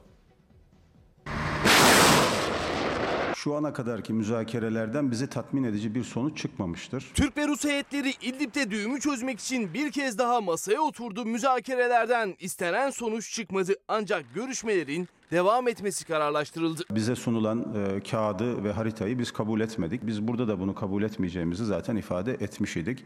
E, tabii ki görüşmeler devam edecek. Türkiye, Rusya'ya rejimin Soçi sınırlarına çekilmesi konusunda son uyarısını yaptı. Askeri harekat sinyali verdi. Esasla muhalifleri tehdit etti. Operasyon sürecek. İdlib'in kurtuluş mücadelesi devam edecek dedi. İdlib'de e, bizim temel e, çizgimiz e, Soçi mutabakatına derhal geri dönülmesi, daha önce kararlaştırdığımız İdlib çatışmasızlık bölgesi sınırlarının tekrar esas kabul edilerek özellikle bizim askeri gözlem noktalarımızın ve sivillerin korunması noktasında gerekli adımların atılması. Geçen hafta İdlib başlığıyla Türkiye'de bir araya gelen Türk ve Rus heyetleri dün Moskova'da yeniden masaya oturdu. Rus Dışişleri Bakanlığı'ndaki görüşme 2 saat sürdü. Dün ve bugün de e, Türkiye'den giden bir heyetimiz Moskova'da görüşmeler gerçekleştirdi. Aslında 3 e, aşağı 5 yukarı geçen hafta Ankara'da bize sundukları e, kağıt ve harita Moskova'da sundukları. Görüşmeler sonrasında açıklama yapan Cumhurbaşkanlığı Sözcüsü İbrahim Kalın şu ana kadar müzakerelerden istenen sonuç çıkmadı dedi. Şu ana kadarki müzakerelerden bizi tatmin edici bir sonuç çıkmamıştır. Şu an itibariyle çıkan karar bu müzakerelere devam edilmesi yönünde. Ankara ve Moskova İdlib için görüşmeleri sürdürecek. Türkiye'nin İdlib'deki gözlem noktaları da yerlerinde kalacak. Mehmetçiğe bir taciz olursa gereken cevap verilecek. Askeri gözlem noktalarımızın yerlerinin değişmesi söz konusu değildir. Ee, buranın korunması ve sivillerin muhafaza edilmesi için de e, bu bölgeye askeri tahkimat ve sevkiyatımız da devam edecektir. Askerlerimize yönelik herhangi bir saldırı, taciz söz konusu olduğunda geçen haftalarda olduğu gibi bundan sonra da cevabın en sert şekilde verileceğinden de kimsenin en ufak bir şüphesi yahut tereddütü olmasın. Şimdi önceki gün ben tabii hani sizlerle de konuşuyorum. Bir taraftan haber anlatıyorum, size yorumluyorum. Sizleri görmeye çalışıyorum, sizlerle sohbet ediyorum. Bir taraftan sosyal medya. Önceki gün öyle bir şey başıma gelmişti. Haber Ahmet, Ahmet'in sesini duyun diye. Fakat tam olarak anlamamıştım. Hem editörüme söylemiştim hem de danışmanıma rica etmiştim. Şimdi danışmanımdan da bu konuda bir bilgi geldi. Haber şu. Şöyle gelin arkadaşlar. Euronews Türkçe Almanya'da kanser tedavisi gören 8 yaşındaki Ahmet'in annesine yeniden yurt dışı yasağı getirildi. Anne Zekiye Ataç'ın yurt dışına çıkış yasağı pazartesi günü savcılık tarafından kaldırılmıştı diyor. Şimdi yeni gelen haber bu. O gün de ben bunu görmüştüm. Olay şu. Baba tutuklu. Anneye yurt dışı yasağı getirmiş. Ahmet'imiz kanserli. Almanya'ya gitmesi gerekiyor. Annesinin yurt dışı yasağı var. Adalet varsa ne olur? Adalet varsa annenin yurt dışı yasağı kaldırılır ve çocuğunun tedavisi için gidebilir. Adalet varsa. Fakat işte anne gidemiyor. Mesele bu. Biz de bugün itibariyle bunu yakın takip listemize alalım. Mesele neymiş? İyiden iyiye Ankara'da soralım bakalım. Ne oluyor? Yani evladının tedavisi için bir anneye yurt dışı yasağı neden kaldırılmaz? Ne olmuş? Ne, ne suç işlemiş bilmiyoruz. Bakalım bakalım neymiş. İbrahim Erdem konuşmalar ve bir de Doktor Erdem Nalbant imzalayarak bir kitap yollamış bana. Hekimlik ve Avcılık isimli bu kitapta. İçine de küçük bir not yazmış. Hem imzalamış kitabı bana hem de kitabın geliri Ege Orman Vakfı'na bağışlanacakmış efendim. Ben de bu duyarlı çalışmalar için kendilerine teşekkür ediyorum. Bugün 15 ayrı kitaptan alıntılar yapma imkanı bulacağım. Ve sosyal medyanın manşetleri gelsin. Çiğdem Toker, Ankara'dan gazeteci arkadaşım.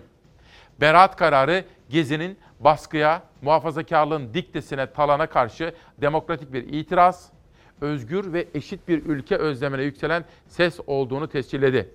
Bütün Gezi davası sanıklarına haksız yere hayatları çalınan, tutuklu tutuksuz yargılanan herkese geçmiş olsun diyor.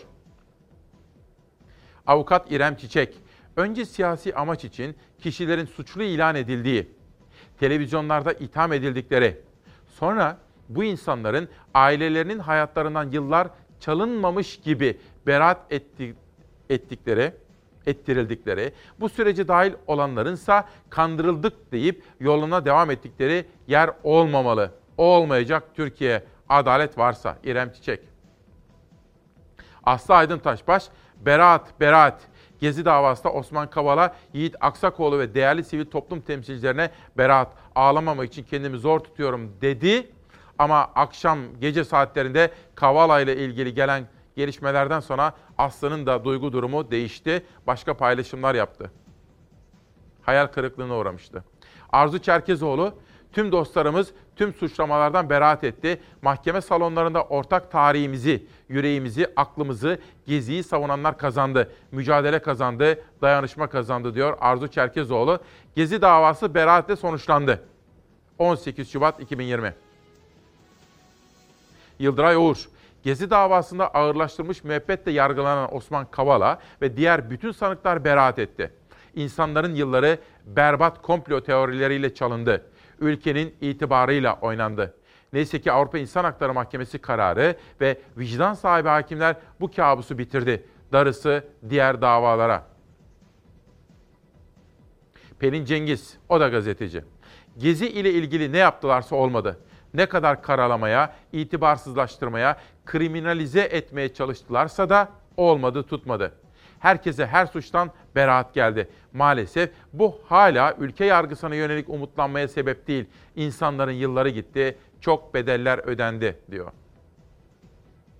Zeynep Gürcanlı. Ne dedik hep? Gezi suç değildir. Halkın barışçı toplanma ve gösteri hakkını kullanmasıdır. Fatih Yaşlı. AKP rejiminin kurucu ötekisi, antitezi, en büyük kabusu olan reisin hala dilinden düşürmediği gezi direnişine beraat çıktı. Yani gezi direnişinin suç olmadığı yargı kararıyla da tescillenmiş oldu. Buna nasıl ve neden izin verdiler acaba? Sahiden çok enteresan. Mahfiye İlmez, olmayan bir suçtan yargılanıp beraat edenlere sevindiğimiz ülkedir Türkiye. Herkese geçmiş olsun diyor. Biz de bu sabah İsmail Küçükkaya ile Çalar Saat'te 19 Şubat 2020'de adalet varsa dedik efendim. Ve FETÖ'nün siyasi ayağı konusundaki tartışmalar var. Bugün Ankara'dan bu konuda, bu konuları en iyi bilen isimlerden birisini davet ettim. O da Çalar Saat'in bu davetine icabet etti. Biraz sonra gelecek. Dikkatle nefesimiz kesilecek ve nefes bile almadan onu dinleyeceğiz. FETÖ'nün siyasi ayağı kimdir, nerededir? Benimle ilgili olarak 500 bin liralık dava açmış. Çok korktum. Avukatım geldi dedi ki biz de dava açacak mıyız? Açacağız dedi. Ne kadarlık açalım? Biz de 500 binlik açalım mı? O kadar etmez dedim. Ne kadar olsun? Adamına göre dedim. 5 paralık dava açın. 5 paralık dava açın. Siyasetin en gerilimli tartışmasında FETÖ'nün siyasi ayağına ilişkin restleşmede bu kez gülümseyerek hedef aldı Cumhurbaşkanı Kılıçdaroğlu. Erdoğan'ın 500 bin liralık tazminat davasına karşı 5 kuruşluk davayla yanıt verdiğini anlattı. 5 paralık dava açın dedim. Avukat arkadaş dedi ki vallahi 5 para yok. E ne yapalım o zaman 5 kuruşluk olsun dedi. Değer biraz yükseldi ama idare edeceğiz. Bugün Fethullahçı terör örgütüyle mücadelenin başında devlet başkanı olarak Sayın Cumhurbaşkanımız vardır. Fethullahçı terör örgütünü birisi bırakıp da Türkiye Cumhuriyeti'nin Cumhurbaşkanıyla uğraşıyorsa burada adres bellidir. CHP lideri de kurmayları da Erdoğan'ı ve AK Parti'ye siyasi ayak suçlamasını yöneltirken FETÖ ile mücadele konusunda tavsiye kararı alınan 2004 MGK toplantısının altını özellikle çiziyor. İktidarın o tavsiyeye karşı hiçbir şey yapmadığını söylüyor.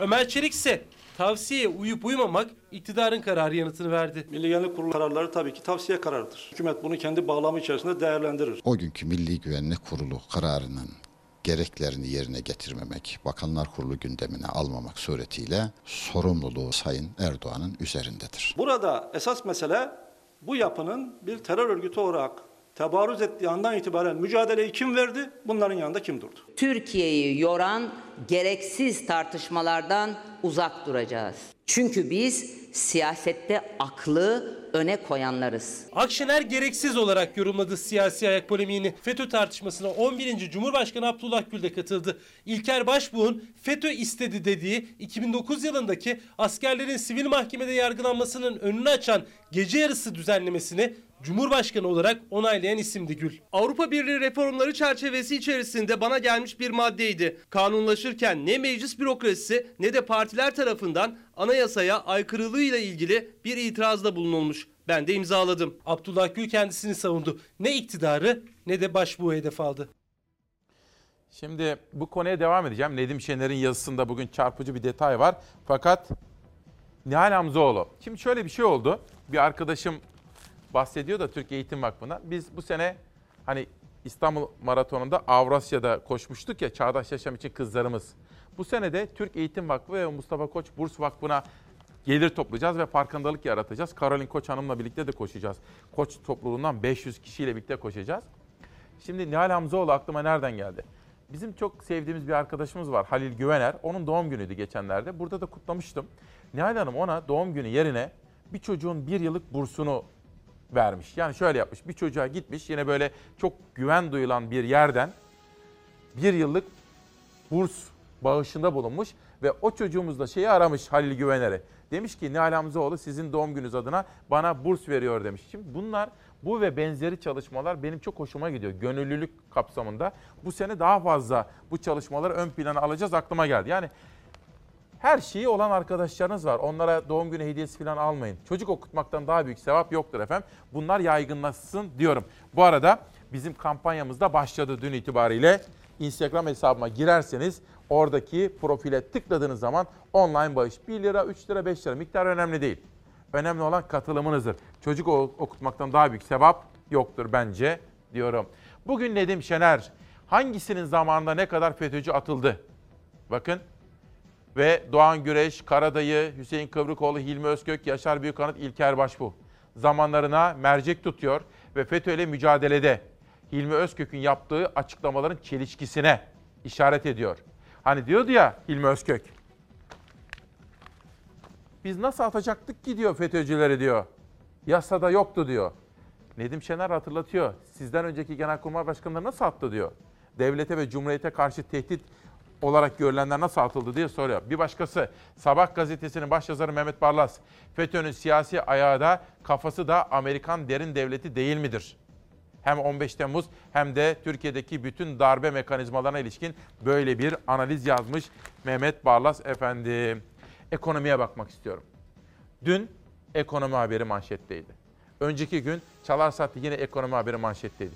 Üst üste ekonomi haberleriyle Türkiye'de iktidarıyla muhalefeti de uyarmak istiyoruz.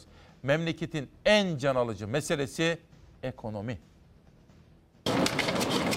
2019 yılı itibariyle ülkemizde uygulanan asgari ücretin birçok Avrupa Birliği ülkesini geride bıraktığını görmekteyiz. Evimize ekmek götüremiyoruz ki, vergilerde başımızı kaldıramıyoruz ki. Ay sonu değil, ayın ortasını bile getiremiyorum. Çalışma Bakanı Türkiye'de asgari ücretin alım gücünün yüksekliğiyle övünüyordu ama Avrupa İstatistik Ofisi'ne göre 22 Avrupa ülkesinin yer aldığı sıralamada Türkiye 20. oldu. Su faturası gittim yatırdım. 245 milyon lira. Asgari ücretle çalışan bir insan buna nasıl güç yetebilir? E artı doğalgaz da var 350 milyon lira. Elimizde bir şey kalmıyor ki. Eti görmeyelim. Çok uzun zaman oldu zaten. İşte pazarlardan falan hangisi ucuzsa o şekilde tedarik etmeye çalışıyoruz. Türkiye 2324 lira yani 448 euroluk asgari ücretle sadece Letonya ve Bulgaristan'ı geride bırakabildi. Ama zaten bu iki ülkede de asgari ücretle çalışan sayısı çok az. Türkiye'de çalışanların %43'ü asgari ücretle çalışıyor. Asgari ücret komşuluğu diye tarif ettiğimiz asgari ücretin %16 ve %10 üstü de ücret alanlarla birlikte hesapladığımızda toplam istihdamın %70'ine ulaşıyoruz. Bulgaristan'da nüfusun sadece %3,4'ü, Letonya'da ise %11,9'u asgari ücretle çalışıyor. Türkiye'de ise nüfusun neredeyse yarısı asgari ücretli. Cebimizde ne kadar kalıyor? 20 lira 30 lira kalıyorsa kafidir yani öpüp başımıza koyuyoruz. 2020 yılı için asgari ücret biliyorsunuz AGİ dahil 2324 lira olarak hesaplandı ve daha birinci ayda de Ocak ayındaki açlık sınırının altına düşmüş durumda. Ben okuyordum. Açık öğretime geçtim hem annemlere yardımcı olmak için. Normalde hani bir maaşla bir askeri ücretle geçinilmiyor. Bir tek sizin geliriniz mi var? Üç kişiyiz. Üç kişi olduğumuz halde gene zor geçiniliyor. Kredi kartından e, harcama yapılıyor. Onun da zaten ekstresi geliyor ya yetmiyor. Asgarisini ödüyorum. 1 lira bile kalmıyor cebimde. Yani bir 10 gün geçiyor hiç param kalmıyor.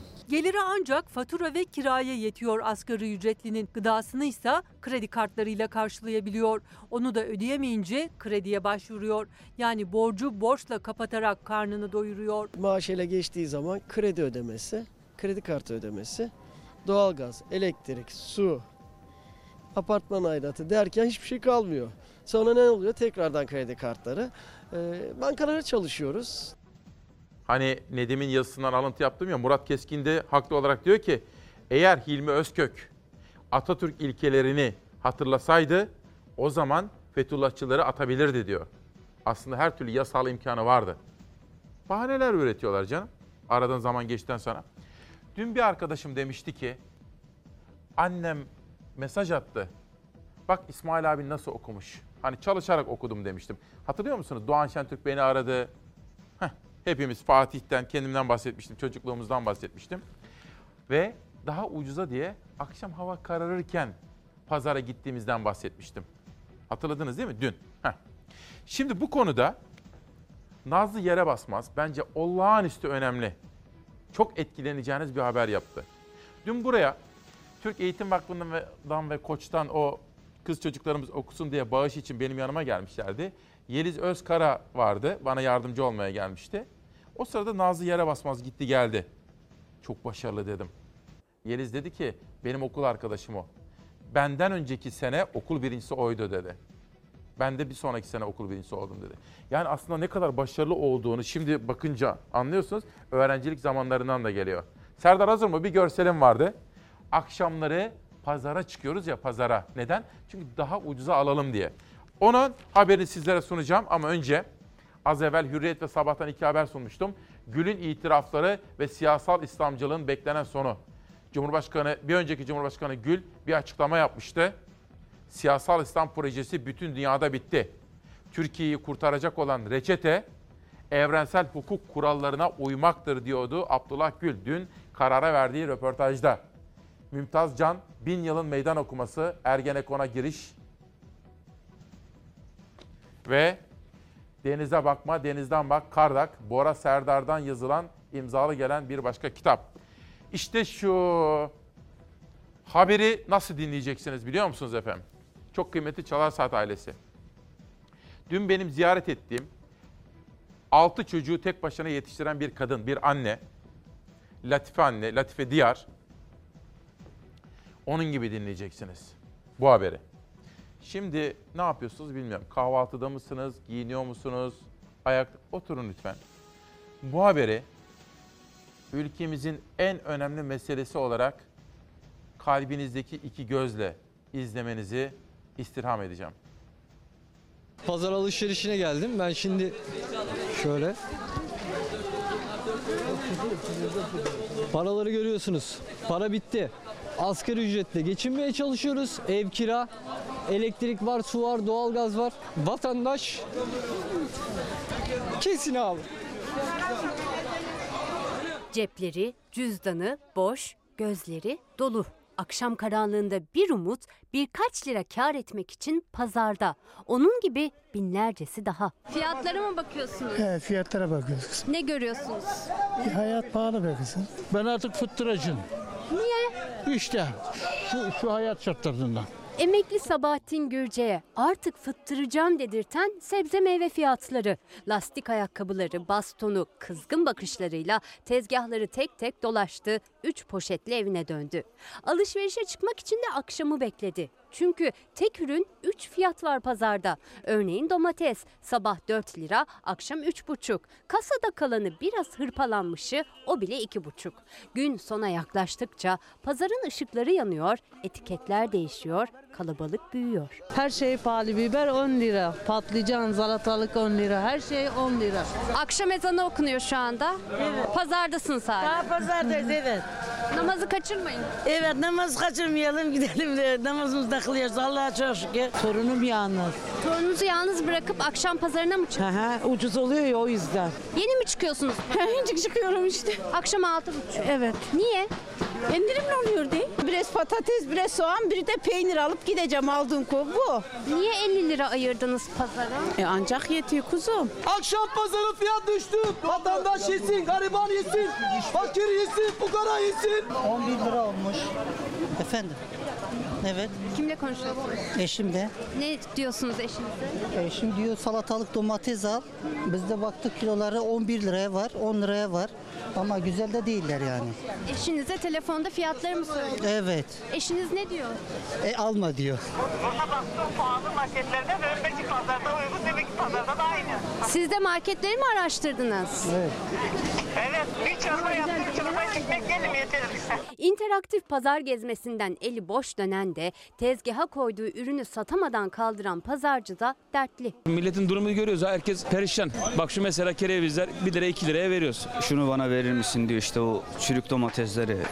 Ne veriyoruz yani öyle gariban çok şu anda. Ya insanın bir, bir defa içi ürperiyor. Tezgahların arkasına gelip kalan malları alan insanlar da var. Maddi durumları elverişli olmayan insanlarımız var. Allah yardımcıları olsun. Bunu devlet yetkililerinin duyması lazım. Vatandaşın cebindeki para bu. Evli misiniz? Çocuğunuz Evliyim, var bir mı? tane çocuğum var.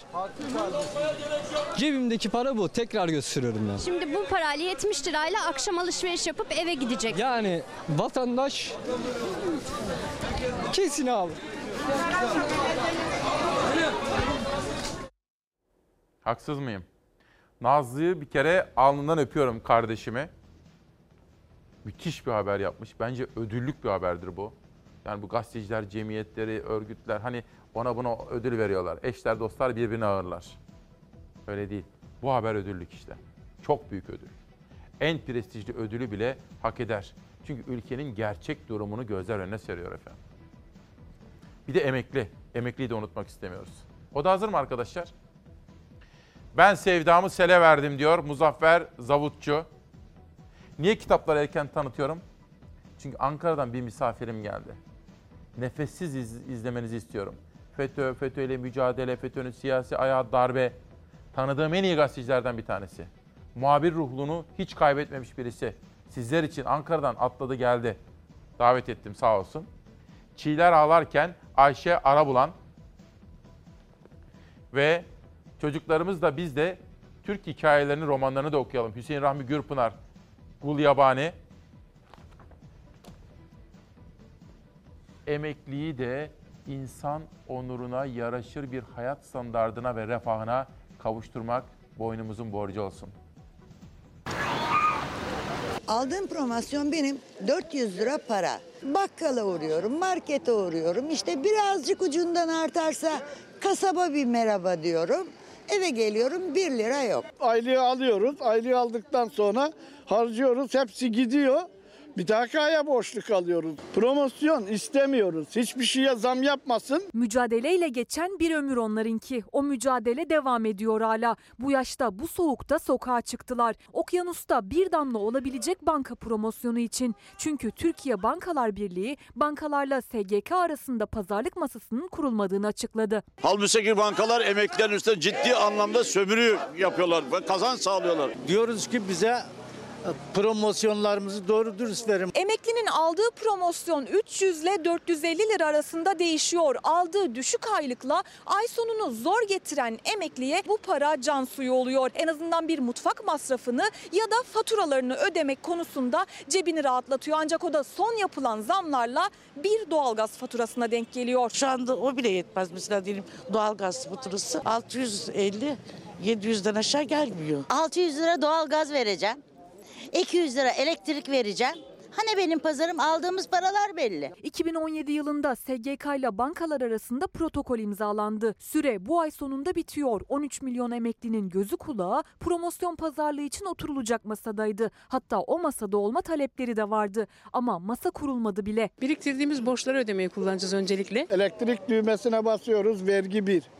Musluğu açıyoruz, vergi 2. Çayı demliyoruz, vergi 3. Şeker atıyoruz, vergi 4. Şimdi parayı veriyormuş gibi yapıp geri alıyorlar. Üretirken bize dediler ki üretin. Ürettik.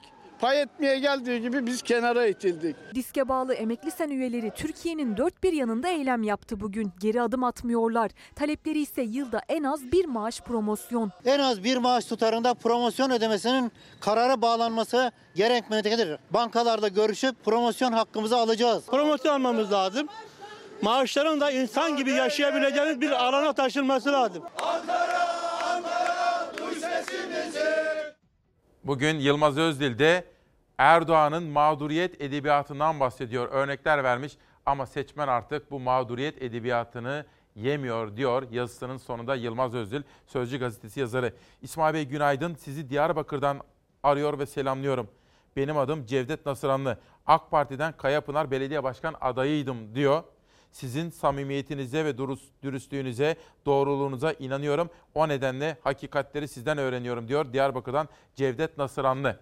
Kendisine çok teşekkür ediyorum. Bir de benim hayalini kurduğum Türkiye'ye ulaşmak için dünyada Türkiye'yi anlatmamız gerekiyordu. Amerika'da, Avrupa'da, her yerde. BBC'de bir haber dikkatimi çekti ve Türkiye'nin tanıtımı için önemli bulduğum için oradan böyle 30 saniyelik bir videoyu sizlere anlatacağım. Ama önce kitaplar, Başak Yener, Beşi Bir Yerde Çocuk Masalları. Çocuklarımız da kitap okusun. Profesör Doktor Fatih Yalçın'dan gelen bu imzalı kitapta bu sabah İsmail Küçükkaya ile Çalar Saat'te. Ve bu kitabı okudum. İçinden alıntılar yaptım. Bir video hazırladık. Ama daha sonra Ankara'dan gelen konuğum da acaba kendisini tanıyor mu? Biraz sonra bu kitaptan alıntılar da yapacağım. Bahçeşehir Üniversitesi'nin İngiltere'de bir basketbol takımını alması İngiltere'de günün ve haftanın konusu oldu. The Plymouth Raiders supporters got to meet the club's new majority shareholder this weekend. Turkish billionaire Enver Yücel was at the pavilions where he was warmly welcomed by Foxy and the fans. He said he felt like Plymouth was now his new home. He was there for the sellout league game against the Leicester Riders, which sadly the Raiders lost. Hocayı aradım. Dedi ki Türkiye'mizi anlatmamız, tanıtmamız, imajımızı düzeltmemiz gerekiyor. Ben de elimi taşın altına koymayı tercih ettim dedi Enver Yücel. Efendim Ankara'dan konuğum gelmiş.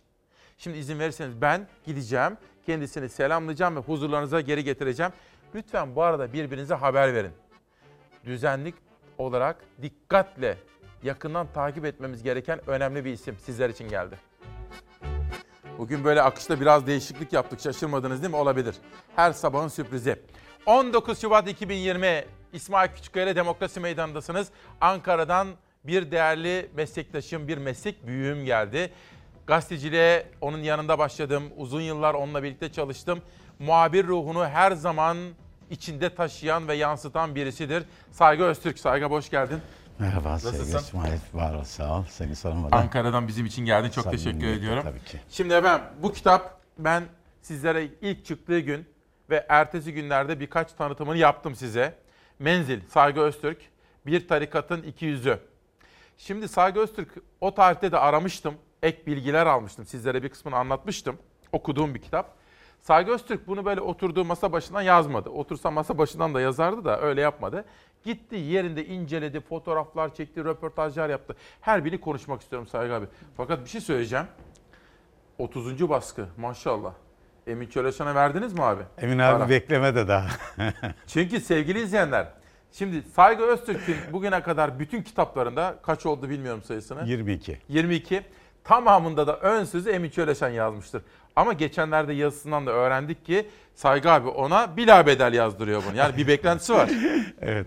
Onu söyleyelim Her Saygı önce Emin abi hakikaten benim e, kadrolu ön söz yazarımdır. Onu Evet. söyleyeyim. Sağ olsun. Kadrolu ön söz ya- Peki. abi yaz, ya- getirdik kitabı. Ama onu bir yemeğe götür. Hak, hak ikisi. etti Bir yemeğe- Bir güzel bir yemeğe, bir balık yemeğe götür onları? Tabii, Saygı abi önce bu kitabı konuşmak istiyorum. Fotoğraflar var ama önce biraz gündemi de seninle yorumlamak istiyorum. Savaş hazır mıyız? Ver bakalım. Savaş Yıldız şu andan itibaren yönetmen koltuğuna oturdu. Şimdi Saygı abi Türkiye Gazetesi ile başlıyorum. İlk turda Hürriyet, Milliyet başka gazeteler vardı. Burada da değiştirdim. Yargıda gezi krizi. Mahkemeden vandallara beraat, başsavcıdan itiraz. Akit gazetesi de benzeri bir başlıkla çıkmış bugün. Önce Dün meydana gelen gelişmeyi bir özetlersen çok sevinirim. Gezi Parkı davası beraatle sonuçlandı. Osman Kavala daha sonra başka bir davadan da e, Evet. Tahliyesi önlenmiş oldu. Önlemiş Nasıl yorumlayacağız? Şimdi şöyle yorumluyoruz. Biliyorsunuz Gezi Parkı'nın ola- meydanı Türkiye'de 79 ilde bu olaylara katılım oldu. Ağırlıklı olarak genç, kadın, erkek, yaşlı herkesin yer aldığı bir e, olaydı. Demek ki toplumda bir tepki ortaya çıkmış, bir barışçı tepki ortaya konuldu. Fakat olayları farklı yönlere çekme gayreti içerisinde olanlar var, bölücü terör örgütüyle bağlantılı olanlar var ve bunlar baktığınız zaman Türk bayrağının yerine baktığınız zaman farklı bayraklar, farklı flamalar, bezler ortaya çıkmaya başladı. Ne oldu o zaman? Aa bu- bunların amaçları farklı. Tabii ki haklı olarak basında da önemli bunlarla ilgili iddialar gündeme getirildi. E bununla bağlantılı olarak bazı gerçekle bağlantılı olmayan yine bazı iddialar ortaya getirildi. İşte bazı meslektaşlarımız, o en çok üzüldüğüm konulardan birisi. Bazı meslektaşlarımız olmayan bir olayı varmış gibi, hatta ben kameralardan izledim, görüntüleri izledim. Vay be böyle şey olur mu deyip Kabataş yalanları mı? Kabataş olayını anlatıyorum. Gerçekten yani gazeteciye asla yakışmayan olay. Gerçekse tabii ki izledinse izlediğinizde anlatın, ayrıntılarda anlatın, olaydan duyduğunuz üzüntüyü, tepkiyi de dile getirin. Ama olmayan bir olayı sanki görmüş, sanki izlemiş, sanki böyle bir olaya tanıklık etmiş gibi açıklamaları gerçekten meslek adına, gazetecilik adına utanç verici bir olay. Yani aradan yıllar geçtikten sonra bazı meslektaşlarımız işte yazarlar özür dilediler. Ama özür dilemişsiniz o toplumu o anda zaten gerilimli bir dönemde gerilimi artırmanın insanlara ne faydası olur? Toplumu sadece bu olaylar bölmekten başka, gerilimi tırmandırmaktan başka, kutuplaşmaktan başka da bir işe yaramadığını gördük. Şimdi tabii gezi olaylarla ilgili e, bir bildiğim kadarıyla bir kişi tutukluydu, 16 sanıklıydı ve bunlarla ilgili dün mahkemenin kararı var. Aslında Osman Kavala ile ilgili daha önce Avrupa İnsan Hakları Mahkemesi'nin kararı da var. Avrupa İnsan Hakları Mahkemesi'nin kararı tahliye ediyor ama sonuçta e, iç hukukumuzda da şöyle bir hüküm var. Yani bu olayla ilgili siz kararını vermişsiniz, dosyayı yeniden ele alın. Bir an önce yeniden ele alınmasıyla ilgilidir. Yani aslında bu e, mahkeme kararına uymamak değil, dosyanın yeniden ele alıp dosyanın yeniden konuşulması, ele alınması anlamındadır o karar. Nitekim mahkemeden hakikaten hiç beklenmeyen bir karar çıktı. Neden beklenmeyen diyorum? Bu kadar böyle kamuoyu baskısı, belli çevrelerin olayla ilgili İktidarın tutumu tutumu, ortada. evet genel hava ve bunlardan ister istemez yargının et- etkilenebileceğini değerlendiriyorsunuz. Yine aynı şekilde baktığımız zaman avukatların da yani sanık avukatları da böyle bir kararın hemen verilebileceğini beklemiyor. Hatta davanın biraz daha uzaması, yeni ek deliller sunulacağına ilişkin ifadeler ve davanın saatlerin ilk saatlerinde işte mahkemenin böyle bir karar vermemesi için çok çaba gösterdiklerini yine oradaki gelişmelerden anlıyoruz. Ama ne oldu? Birdenbire mahkemenin Beraat beraat kararı hakikaten baktığınız zaman İsmail şöyle bir şey var. Ya Türkiye'de az önce diyoruz 79 ilde birdenbire gençler ağırlıklı olarak gençler, yaşlısı, öğretmeni, değişik kamu görevlileri falan sokağa döküldüğü zaman Allah aşkına sadece bu 16 kişi mi eğer suçlu? Eğer suçluysa sokağa dökülen büyük bir kitle hemen hemen yani yüzlerce binlerce insan aynı şekilde suçlu olması gerekir eğer bunlar bir suçsa. Yoksa bakıyorsun bir Osman Kavala'nın veya e, işte içerisinde yer alan bazı sanatçıların, gazetecilerin bu olayın Alabora. böyle sorumlusu gibi göstermesi o da e, bir yerde farklı bir biçimde Ama olabilir. beraat çıktı önemli. Beraat çıktı önemli. Fakat e, Türkiye'de bazı kişiler eğer hedef alınıyorsa bir bakıyorsun arkasından mutlaka onunla ilgili yeni bir gelişme oluyor. O yeni gelişmelerine tahliye oluyor. E, mahkemenin bakıyorsun başka bir gerekçe bulunup tutukluluğun yani o kişinin tutuklu halinin devamına Osman Kavala'nın verilmiş oluyor. E şimdi bu yargıya olan güveni azaltıyor her şeyden önce. Eğer bu kişiyle ilgili madem böyle bir durum varsa e, kişi elinizde, mahkum elinizde, yani daha doğrusu e, zanlı elinizde. E, bununla ilgili eğer başka bir gelişme varsa bunun da dava aşaması zaten soruşturma aşaması yapılır. Yine e, bununla ilgili işlemler devam eder. Tutukluluğun devamına derse yine önceden verilmiş kararla ilgili zaten tutukluluğun e, tutuklanmasına diye karar verilir. Ama bunlar hiç yapılmayıp kişinin tahliye edildiği gün sabahleyin Olmaz değil mi? aynı gün öyle yapılması yargımıza olan güveni zedeler. Bir soru. Ve e, insanların ya şey e, mahkeme beraat etse yani suçsuzdur bu kişi diye beraat ettirmesine rağmen hemen arkasından Akşam hak- 9'da. Ha, yeniden böyle e, hakkında e, yakalama kararı çıkartılıp daha doğrusu onun tutukluluğa çevrilmesiyle karar çıkartılması demek ki e, yargının üzerinde başka bir takım güçlerinde e, etkili olduğu sonucunda e, bir genel bir kanaati oluşturur sor. ki buna da kimsenin hakkı yok. Olmaması gerekiyor. Tam bunu soracaktım. Şimdi bu kitapla günümüz arasında bir bağlantı kurabilir miyim diye sormak istiyorum. Şimdi ben bu kitaptaki röportajları okudum. Siz yerine kadar gitmişsiniz. O tarikatların önde gelenleri, liderleri, hatta müritleriyle de konuşmuşsunuz. Can alıcı sorular sormuşsunuz Saygı abi. Mesela devlet içinde yapılanma bazı tarikatların. Şimdi biz ne yapmaya çalışıyoruz? FETÖ temizlendi mi devletimizden? Peki FETÖ'den boşalan yere kimler yerleşti diye. Burada da olanları biraz sonra onu ayrıca konuşacağım. Ama Tabii. bugünkü sorum şu. Dünkü bu Gezi'deki beraat ve daha sonra ikinci tutuklama kararından sonra yargıda bir güçler savaşı var. Böyle yorumlar gördüm. Twitter'da çok konuşuluyor. Yani yargıda bir güçler savaşı mı var? İsmail şimdi onu tabii biz böyle böyle bir iddiada benim bulunmam uygun olmaz ama bu şekilde yorumların yapıldığını tanığız. Yani bu da nedir? Basında bu konuyla ilgili konular zaman zaman yer alıyor. Ve e, İstanbul, Ankara geçmişte hatırlarsan Ankara'da olduğun dönemlerden de hatırlarsın. İşte Ankara Emniyeti ile İstanbul Emniyeti arasındaki çekişme derler. İşte benzer durum bugün de yargı ile ilgili işte Ankara İstanbul çekişmesi olarak da yorumlanıyor. Ama bu konuda benim bir iddiam veya böyledir diye diyeceğim bir konu değil olmadığını da Peki. ifade etmek istiyorum. Fakat bunların basında yer alan konular olduğunu ifade edebiliriz. Peki. Takdiri halkımız verecek. Tabii, tabii zaten. Türkiye'den bir akşam gazetesinde kripto haberi var ama. Şimdi önce Yeni Çağ biraz sonra bunu konuşacağız. Dün partilerin grup toplantı salonları vardı. Bu sabah bir Saygı Öztürk'le gazete manşetlerini okuyalım istiyorum. Meral Akşener ağırlıklı olarak ekonomiye odaklandı. Yine Kılıçdaroğlu da öyle. Ekonominin içinde bulunduğu durumu. Ama onu biraz sonra konuşacağım. Şimdi akşam gazetesinde FETÖ ile mücadeleyi bugünden değil ta öteden beri yazıp çizen Saygı Öztürk'e sormak isterim. Bugünkü akşam gazetesinin manşeti. 8 bin kripto muvazzaf ayıklandı. Saygı abi bu dün oldu bak. Dün operasyonlar vardı 67 ilde. FETÖ'nün mahrem imamları Baylok ve Ankesör'den bulundu. İtirafçı oldular. Tek tek isim verdiler. En son 43 ilde 101'i muvazzaf, 157 kişi yakalandı. Bir yılda 8074 FETÖ'cü muvazzaf asker deşifre edildi. Şimdi bu kadar olay, bu kadar tasfiye, 15 Temmuz hain FETÖ kalkışması. Bir özet yapar mısın bize FETÖ ile mücadelenin güncesi? Şimdi e, tabii e, şunu söyleyelim. E, Türkiye'de 17-25 Aralık süreci işte FETÖ ile mücadele için milat olarak ifade ediliyor. Bu aslında doğru bir yaklaşım değildir. Niçin? Ya peki 17-25 öncesindeki olayları bir yapılanma varsa işte olayların bu hale gelmesinde etkili olan kesimlere siz hiç dokunmayacaksınız. Ayın 17-25 Aralık sonrası için Aa, bundan sonraki işte FETÖ bağlantıları olanlarla ilgili gelişmeleri suç sayacaksınız. Hatırlayın şu anda Türkiye'de ne konuşuluyor? Fethullahçı işte yapının, FETÖ'nün siyasi ayağı işte ortaya çıkartılmıyor. O siyasi ayağı Evet. ortaya çıkartılmadı eleştirileri var.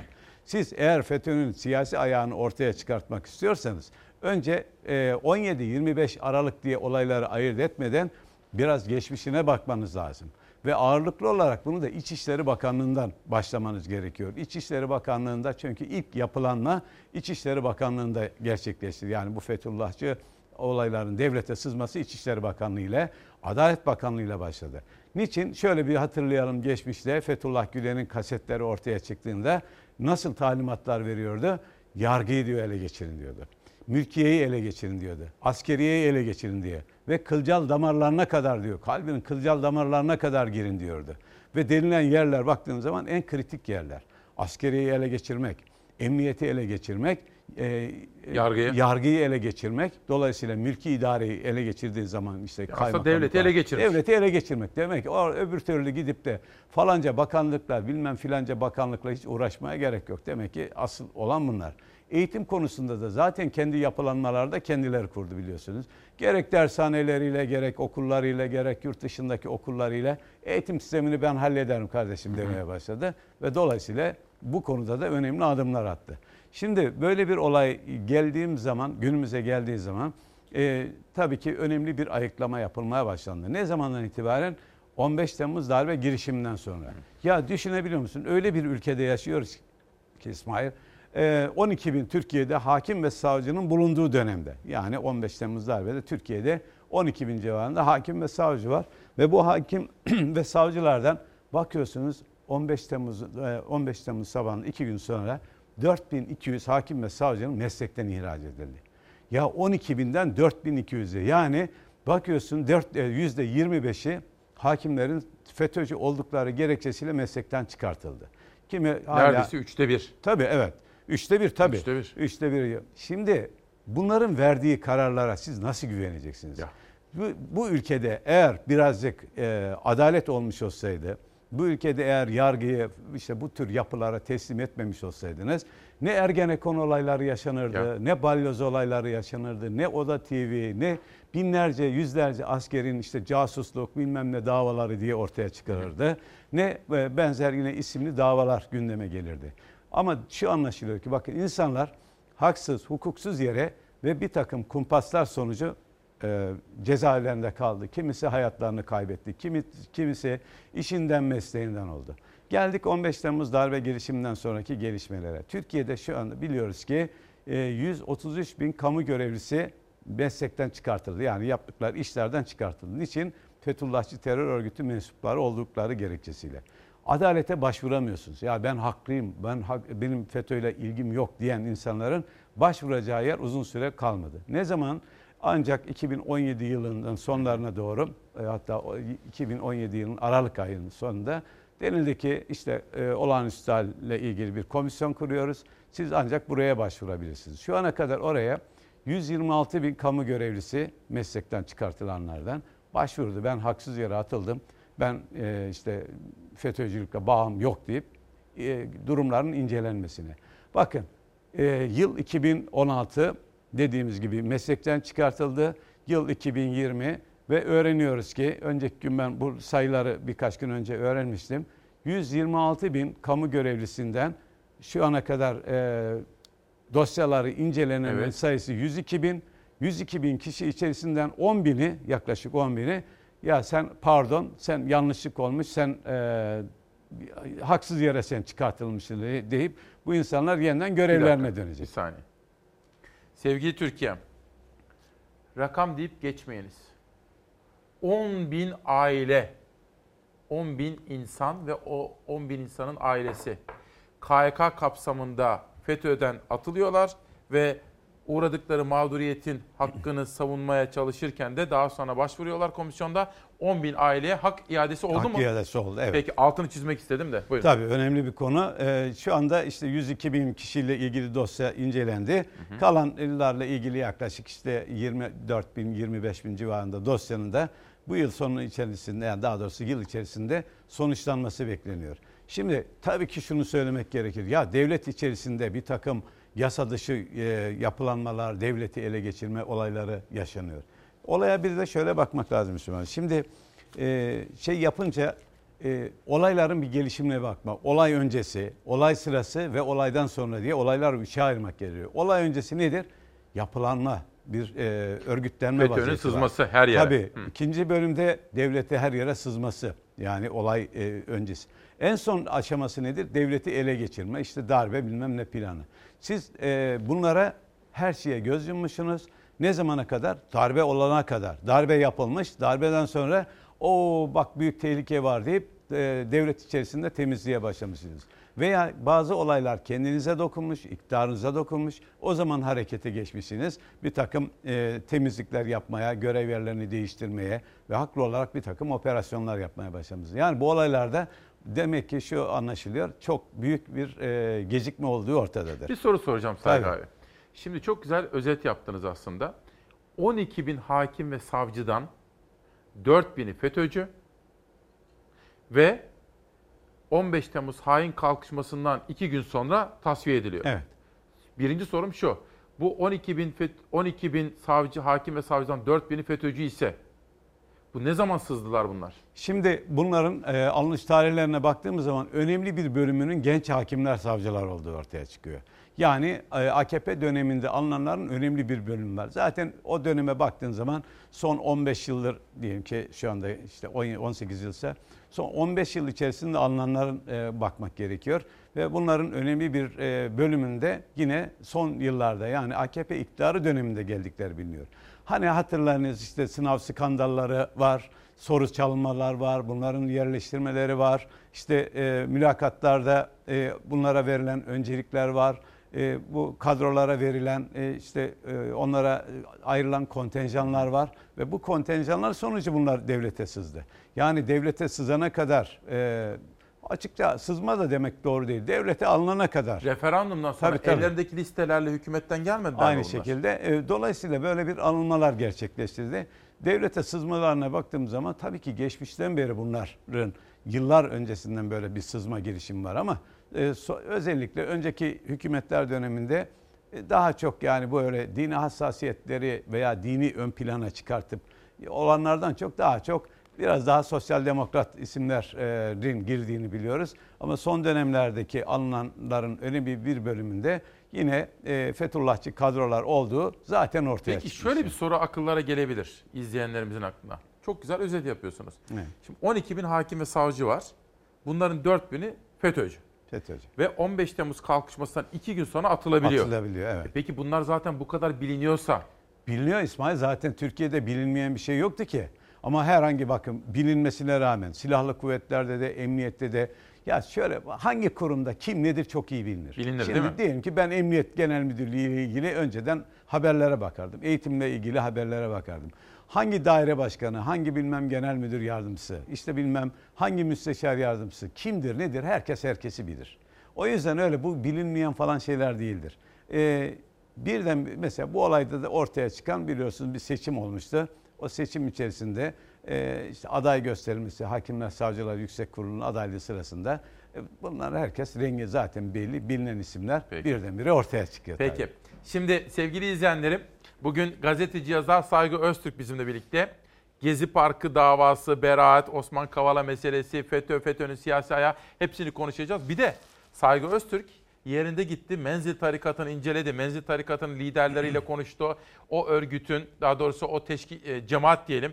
O cemaatin içindeki ayrışmalar, bölünmeler, devletin içinde acaba var mı yok mu bu konularda sorular, fotoğraflar var. Bunları da konuşacağız ama Saygı Öztürk hepinizin çok iyi bildiği gibi aslında Sözcü gazetesi yazarı.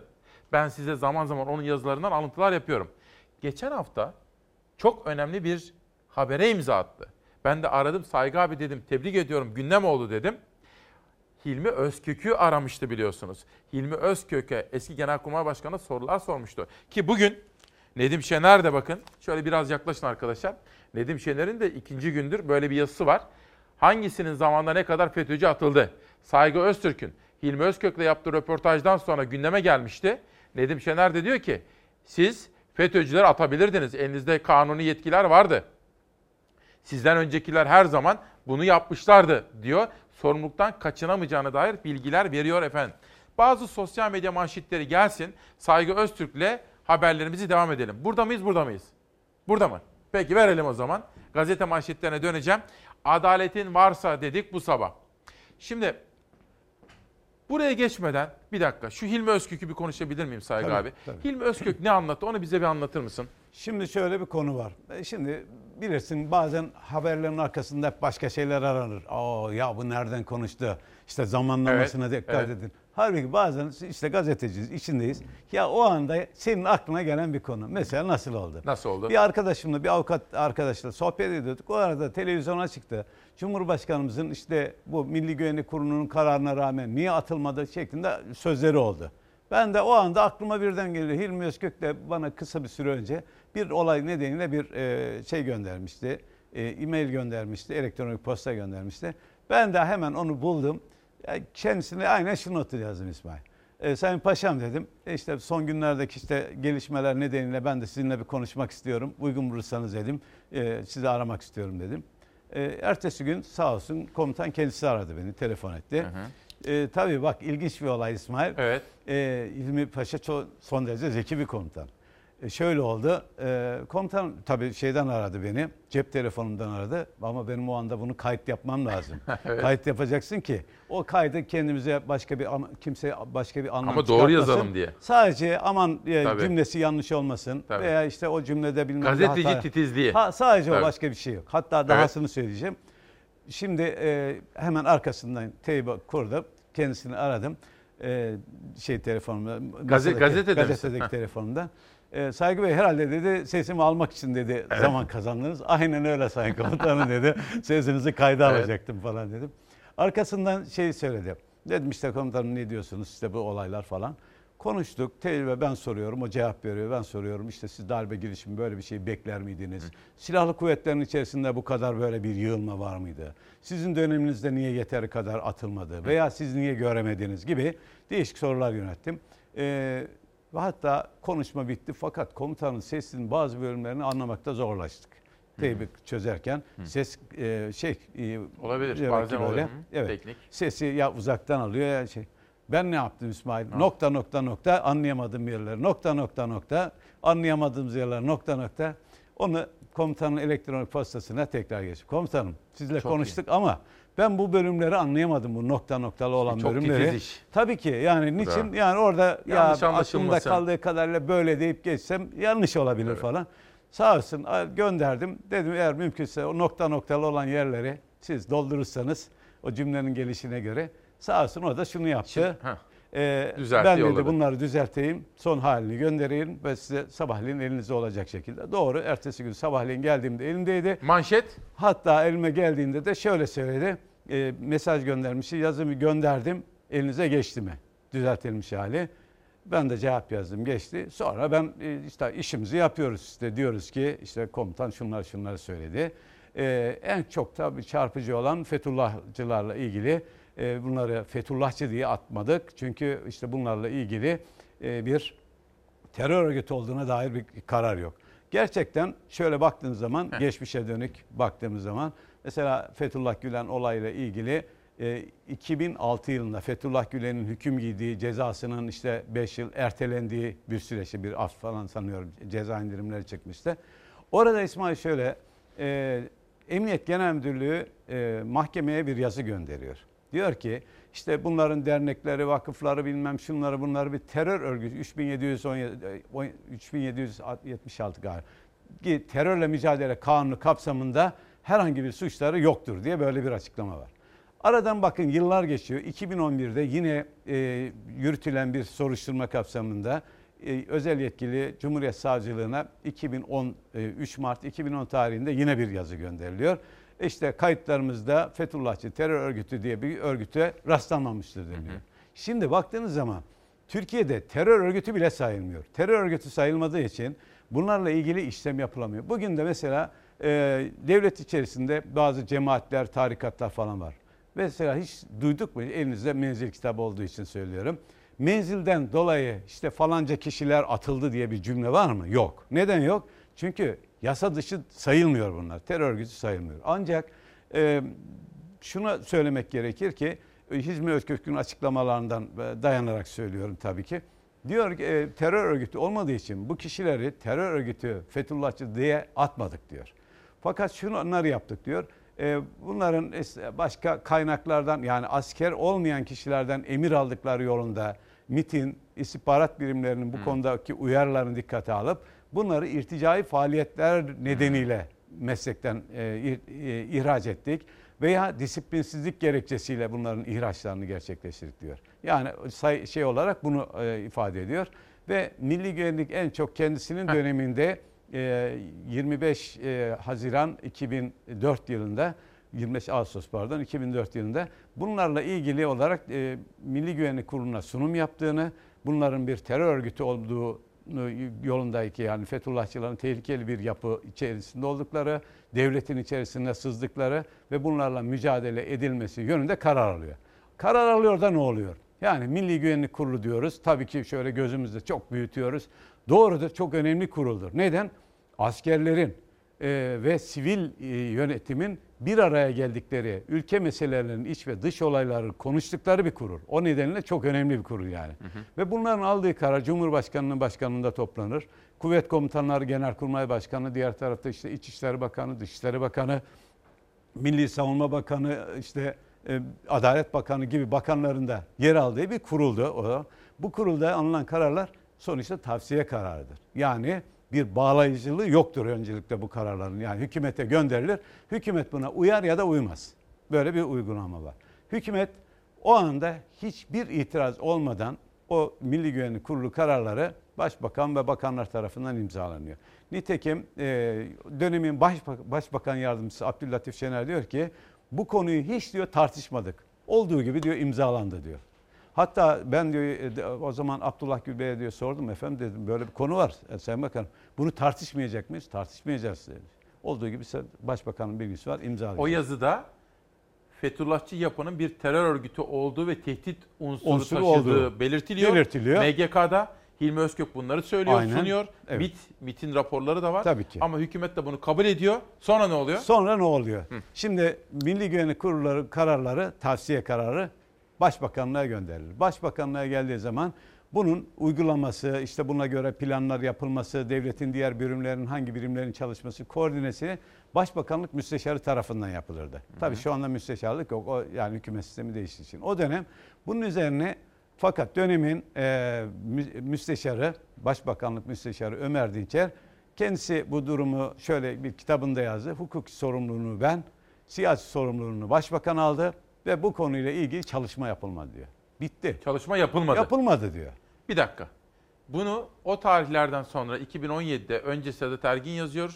Sonra Cumhuriyet'te Özgür Mumcu. Savaş verir misin onu? Dün hazırlamıştık bir hatırlatalım izleyenlerimize. Bakın. Adalet varsa dedik. Şimdi efendim Ömer Dinçer, fotoğrafa lütfen dikkatle bakınız. Ömer Dinçer Sayın Erdoğan'a en yakın isimlerden biriydi o zamanlar. Ve Başbakanlık Müsteşarlığı yaptı. Yani devleti bürokrat olarak yöneten en önemli isimdi.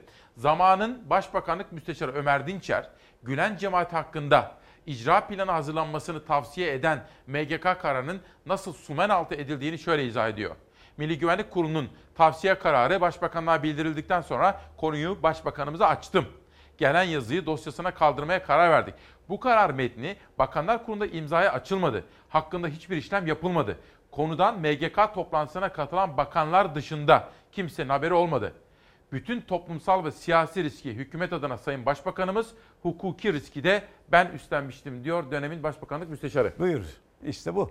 Yani burada ne demek bu? Ne demek? Herhangi bir mücadele yapılmamış. Yap, e, e, Fethullahçı yapılanların askerler tarafından gündeme getirilmesine, siyasi kanat tarafından evet doğrudur deyip imzalanmasına rağmen hiçbir işlem yapılmıyor. Böyle bir olayda hiçbir işlem yapılmadığına göre ve Başbakanlık Müsteşarı'nın görevlerinden birisi biliyorsun koordinasyonu sağlamak. Böyle bir konu varsa ki milli güvenlik kararlarının uygulanması yönünde ilgili birimlere bunların yazışmalarını, işlemlerini göndermek, bunları e, koordine etmektir. Ama diyor ki hukuki sorumluluğunu ben aldım ve olay dosya kapanmış oldu. O zaman devlete Fethullahçıların sızmasına açık bir biçimde göz yumulmuş mudur yumulmamış mıdır? Net bir biçimde ortaya çıkıyor. Demek ki hiçbir işlem yapılmadı. Bunlarla ilgili hiçbir işlem yapılmadığına göre demek ki gelişlerinden bunların işte devlet içerisinde yerleşmelerine de seyirci kalmış durumda. Olaylar büyüye büyüye büyüye işte gördük gibi ne oldu? Darbeye Darbe geldi. gelişimine kadar geldi. 15 Darbe gelişimine kadar uzandı. geldi. O zaman e, bu olayın şunlarına bakmak lazım. Hep deniliyor ya işte darbe planlar şeyle e, siyasi ayak diye. İşte siyasi ayağının ta bu işlerin başından bakmak lazım. Yıllar önce e, bu kişinin söylediği Fethullah Gülen'in açıklamalarına dayanmak, ortaya çıkan kasetlerini incelemek ve o inceleyen ortaya çıkan kasetlere göre de bu siyasi ayağın kimler olduğu ortaya çıkartmak da son derece kolay. Çok önemli ama şu da var. Bütün bu gelişmelerde siyasi iktidarın sorumluluğu var görüyoruz. Fakat bir 17-25 Aralık yaşıyoruz. İktidarın bakışı orada değişiyor. İşte 17-25 Aralık yani ne oldu 17-25 Aralık'ta biliyorsunuz işte bakanla ilgili iddialar gündeme Dört geldi. bakan. Birisi durum farklı, Heh, diğeri üçü peki. işte rüşvet, yolsuzluk bilmem kara para bir takım iddialar gündeme getirildi. Ve bunlarla ilgili demek ki e, hükümette büyük bir rahatsızlık da oldu. Ve bunun arkasından da e, devlet içerisindeki bir takım grupların bir takım e, bakanlara, bürokras, bürokrasiye ne yaptı? Kumpas hazırladığı ortaya çıktı. Oysa aynı kumpası, bakın İsmail, aynı Evet, kumpası. Ya bu ülkede e, askerlere Ergenekon adı altında askerlere, bilim adamlarına, siyasetçilere hazırlanmadı. Aynı e, kumpas e, işte camimiz bombalanacak, işte askerler camiyi bombalayacak, işte stadyumlara bilmem işte insanlar doldurulacak diye e, balyoz olarak nitelendirilen davada aynı şekilde bu yargı e, aynı e, emniyet mensupları aynı işte e, yargı mensupları bu kumpasın içerisinde yer almadı mı? O zaman siz kumpaslara seyirci kalmayacaksınız. Yasa dışı yapılan işlere destek olmayacaksınız. Yasa dışı bu işlerin içerisinde olanlara da asla fırsat vermeyeceksiniz. Neden? İşte bakın bir gün geliyor aynı olay sizi de vuruyor. Başlangıçta bu e, yasa dışı işte bakıyoruz aynı olaylar MHP'nin başına gelmedi mi? Orada bazı genel başkan yardımcılarına kumpas kurulmadı mı? CHP genel başkanına karşı kumpas kurulmadı mı? Bazı e, siyasette ön plana çıkan isimlere kumpaslar kurulmadı mı? Bazı askerlere geleceğe e, vaat eden hatta önemli makamlara gelebileceği beklenen komutanlara kumpaslar kurulmadı mı? O zaman kumpas kurulan kurulmasına seyirci olanlar bir gün kumpasa da kendilerini bulabileceği gerçeğiyle her zaman karşılaşabileceğini görmeleri gerekir. Peki. O nedenle her şeyden önce hukuk devletinde bu sistemler tam işlemesi gerekiyor. Yani hukukun e, rayında işlemesi, kimseye kumpas kurulmaması, kumpas kuranlarla en ağır cezaların kumpas kuranlara verilmesi. Bakın dünya kadar insan, dünya kadar insan üzerine basarak söylüyorum.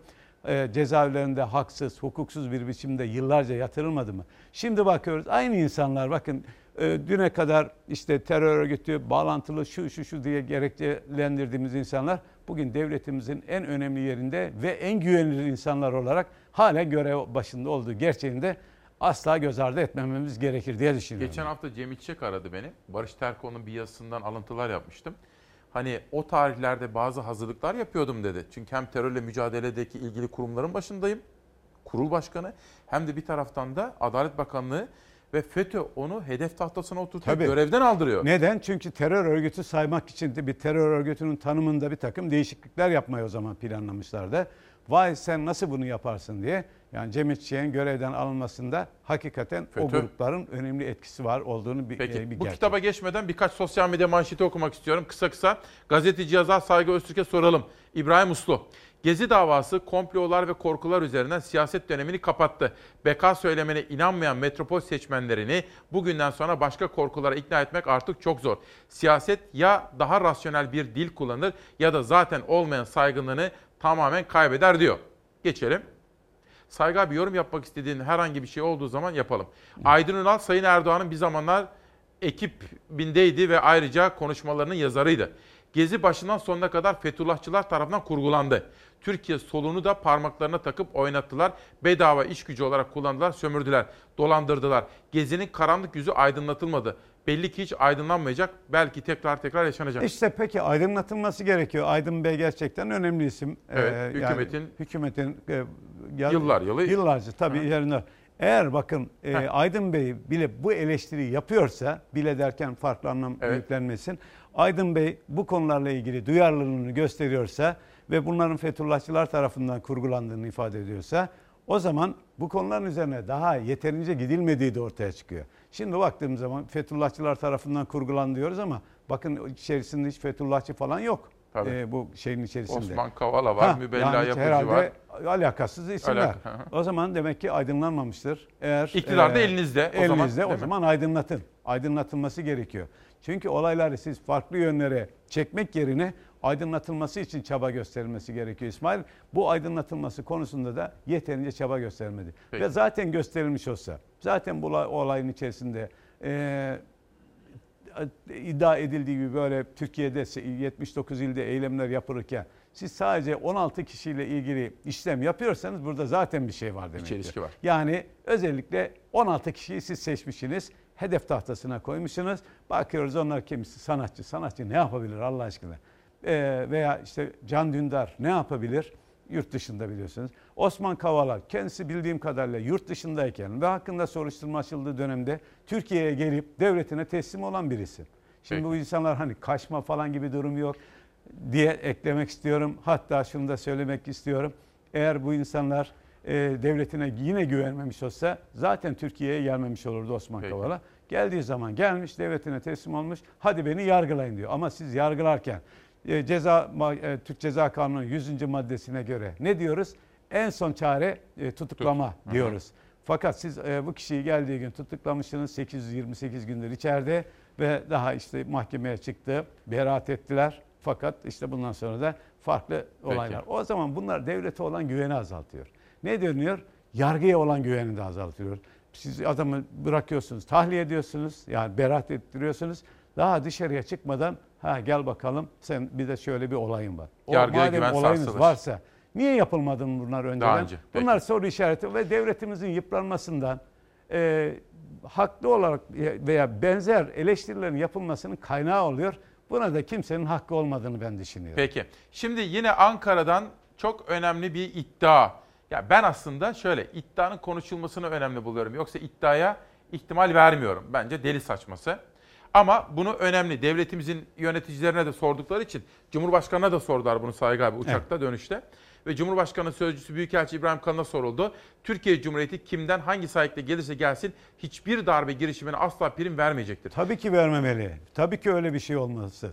Fakat Türkiye'de dikkat edilirse son günlerde e, bir Amerika'daki bir e, düşünce kuruluşunu gerekçe gösterilip şu ana kadar hep bu konu işlenmeye başladı. Türkiye'de darbe olacak. Ya Allah aşkına insanların biraz e, kendisine güveninin yeni yeni oluşmaya başladığı hatta e, hukuk normlarının tam olarak işlemediği bir Türkiye'de tam olarak işlemediği işte insanların yargıya yeterince güven olmadığı, Yargıtay Başkanı tarafından bizzat açıklandığı oranlara göre görüldüğü zaman bakıyoruz ki Türkiye'de şimdi darbe iddiaları konuşulmaya başlandı. Darbe yapılacak.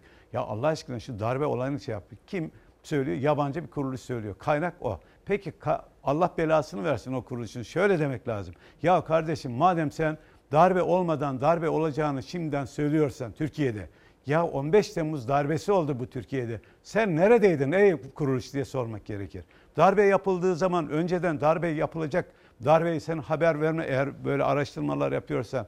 Bunu söylemeyen bugün hiç ortada bir şey yokken darbe yapılacak diye şey yapıyor. Şimdi tabii Türkiye'de e, darbe yapılacak sözünden de nemalananlar var İsmail. Nedir? İşte toplum üzerindeki baskıyı oluşturmak, toplumu kamplaştırmak adına bir takım kişilerin hedefleri var. Bu oyunlara Türkiye'nin asla ve asla düşmemesi gerekiyor. Ya olur mu böyle şey?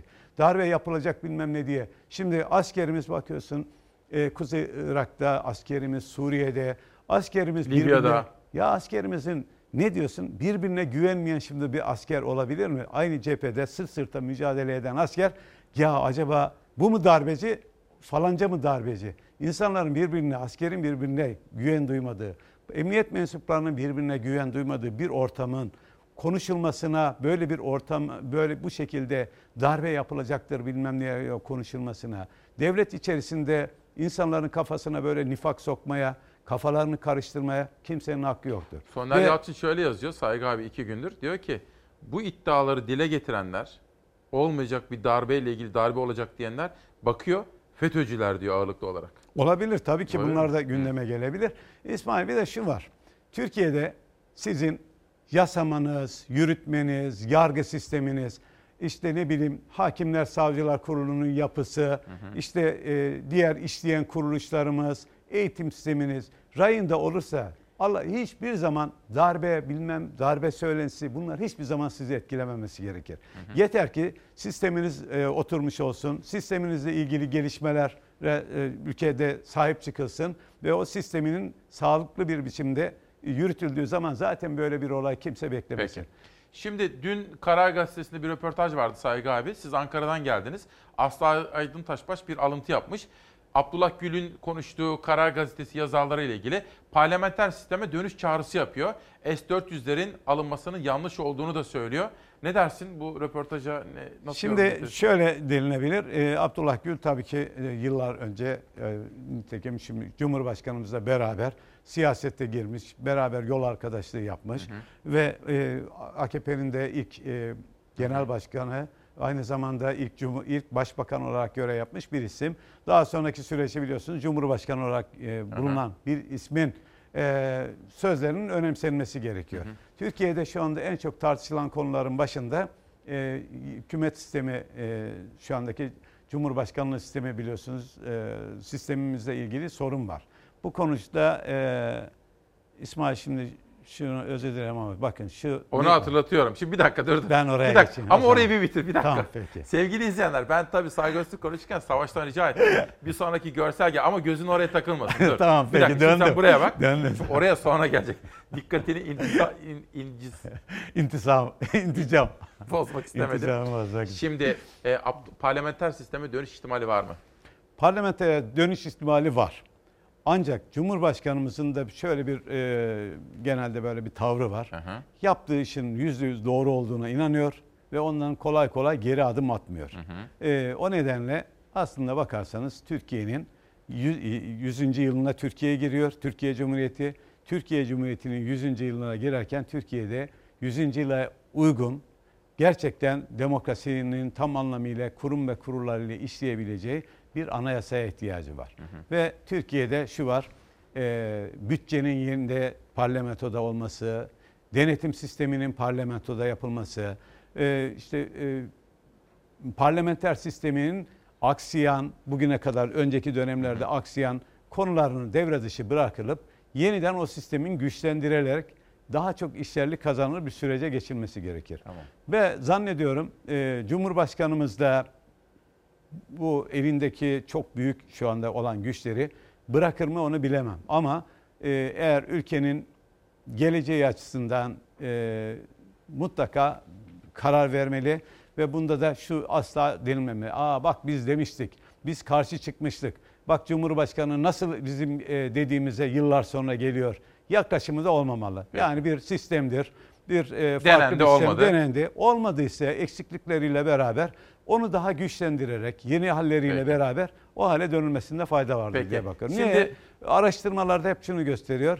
Mutlaka parlamenter sisteme dönüşle ilgili çok büyük bir destek var. Evet. Ve hatta kamuoyu, kamuoyunun da e, şu var insanlar biraz çekindiğinden gerçekleri çok rahatlıkla söyleyemiyor. Bu sisteme karşı olanlar bile şimdi AKP içerisinde bu sisteme karşı olan mı? Tabii var ama bugüne kadar herhangi bir e, AKP içerisindeki siyasetçinin çıkıp da ya bu parlamenter sisteme dönüş mutlaka gerekir dediğini duyduk mu? Duymadık. Ama Abdullah Gül bu parti içerisinde çok önemli görevler yapmış, e, devlet deneyimi olan, cumhurbaşkanlığı yapmış bir kişinin e, kendi partisiyle ilgili geçmişte başbakanlığını yaptı, başbakan olarak görev yaptığı, yine e, Dışişleri genel, Bakanlığını yaptı. genel, genel Tabii, başkanlığını yaptığı tabii. bir siyasi partiyle ilgili bu eleştirilerini dikkate almak gerekiyor. Yani aslına bakarsan bu bir eleştiri de değil, bir yol göstermektedir, bir görüştür.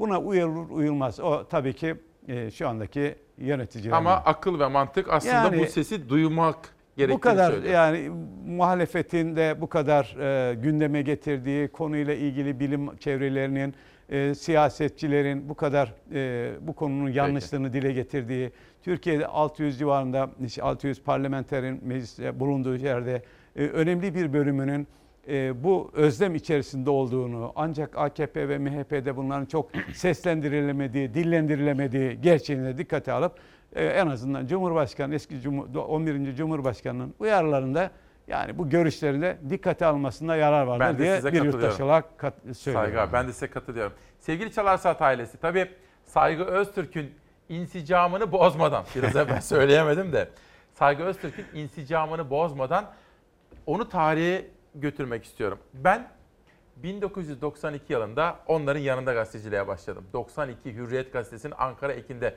Saygı Öztürkler o zaman efsane bir ekip. Sonra biz sabahta da çalıştık, Startup'ta uzun yıllar beraber çalıştık. Yani birbirimizi de çok iyi tanırız. Dolayısıyla bu bilgiyi de vermek istedim. Şimdi sizi bakın 1994'e götürmek istiyorum. Fethullahçılar polise sızdı. Bakın şurada 9 Nisan 1994 Hürriyet. Saygı Öztürk imzası ve haberi var. Saygı abi ne dersin? Ya İsmail şimdi anda herkes herkesi biliyorsun öyle elinde bir ateş top atıyor herkes. Heh. İşte e, ne bileyim örneğin işte hükümete dönük bir eleştiride bulunsanız "Aa, bu da Fethullahçı. Veya işte bir şey söylesen bir herhangi bir yorum yapma Aa, zaten bunlar da Fethullahçı diye insanların hakikaten çok ağır ithamdır her şeyden önce bu Fethullahçılık olayı falan. Şimdi mesela bizim çalıştığımız gazete iftiharla söylüyorum. Çalış gazetede bu gazetede olmaktan da gurur duyuyorum. E, Sözcü gazetesinin ben Ankara'daki yazarlarından, e, meslek Ankara gazetecilerinden yapıyorsun. Hiç önemli değil temsilcilik. Biz oradaki arkadaşlarımız hep, biz hep beraber büromuzu hep beraber yönetiriz zaten.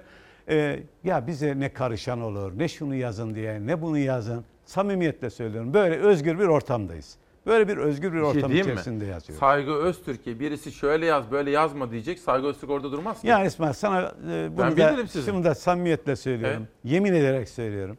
Bana bugüne kadar hakikaten öyle. Şunu yazın, bunu yazmayın hiçbir zaman ben karşılaşmadım. Hiç ama. Sadece bir kez karşılaştım. Onun da ismini vermem. Çok demokrasi havarisi olan bir e, şey. Her nedense o dönem çalıştığımız bir gazetede, köşe yazdığımız bir gazetede akşam saatlerinde ya saygı yazısını değiştirsin, saygı yazısını değiştirsin denilince aynen senin dediğin gibi herhalde bir üç gün veya beş gün sonra gazeteden ben ayrıldım. Mi? Kendi Durmaz. isteğimle onu da söyleyeyim. E şimdi yani baktığın zaman e, 94 yılında tabii biz bunları yazmışız. Yani yeni olaylar değil. Ve İsmail çok samimiyetle söylüyorum. Ve bunu yürekten, içi, içtenlikle söylüyorum. Şimdi ya şu, e, gazeteci gibi bakarsan her şey ortada.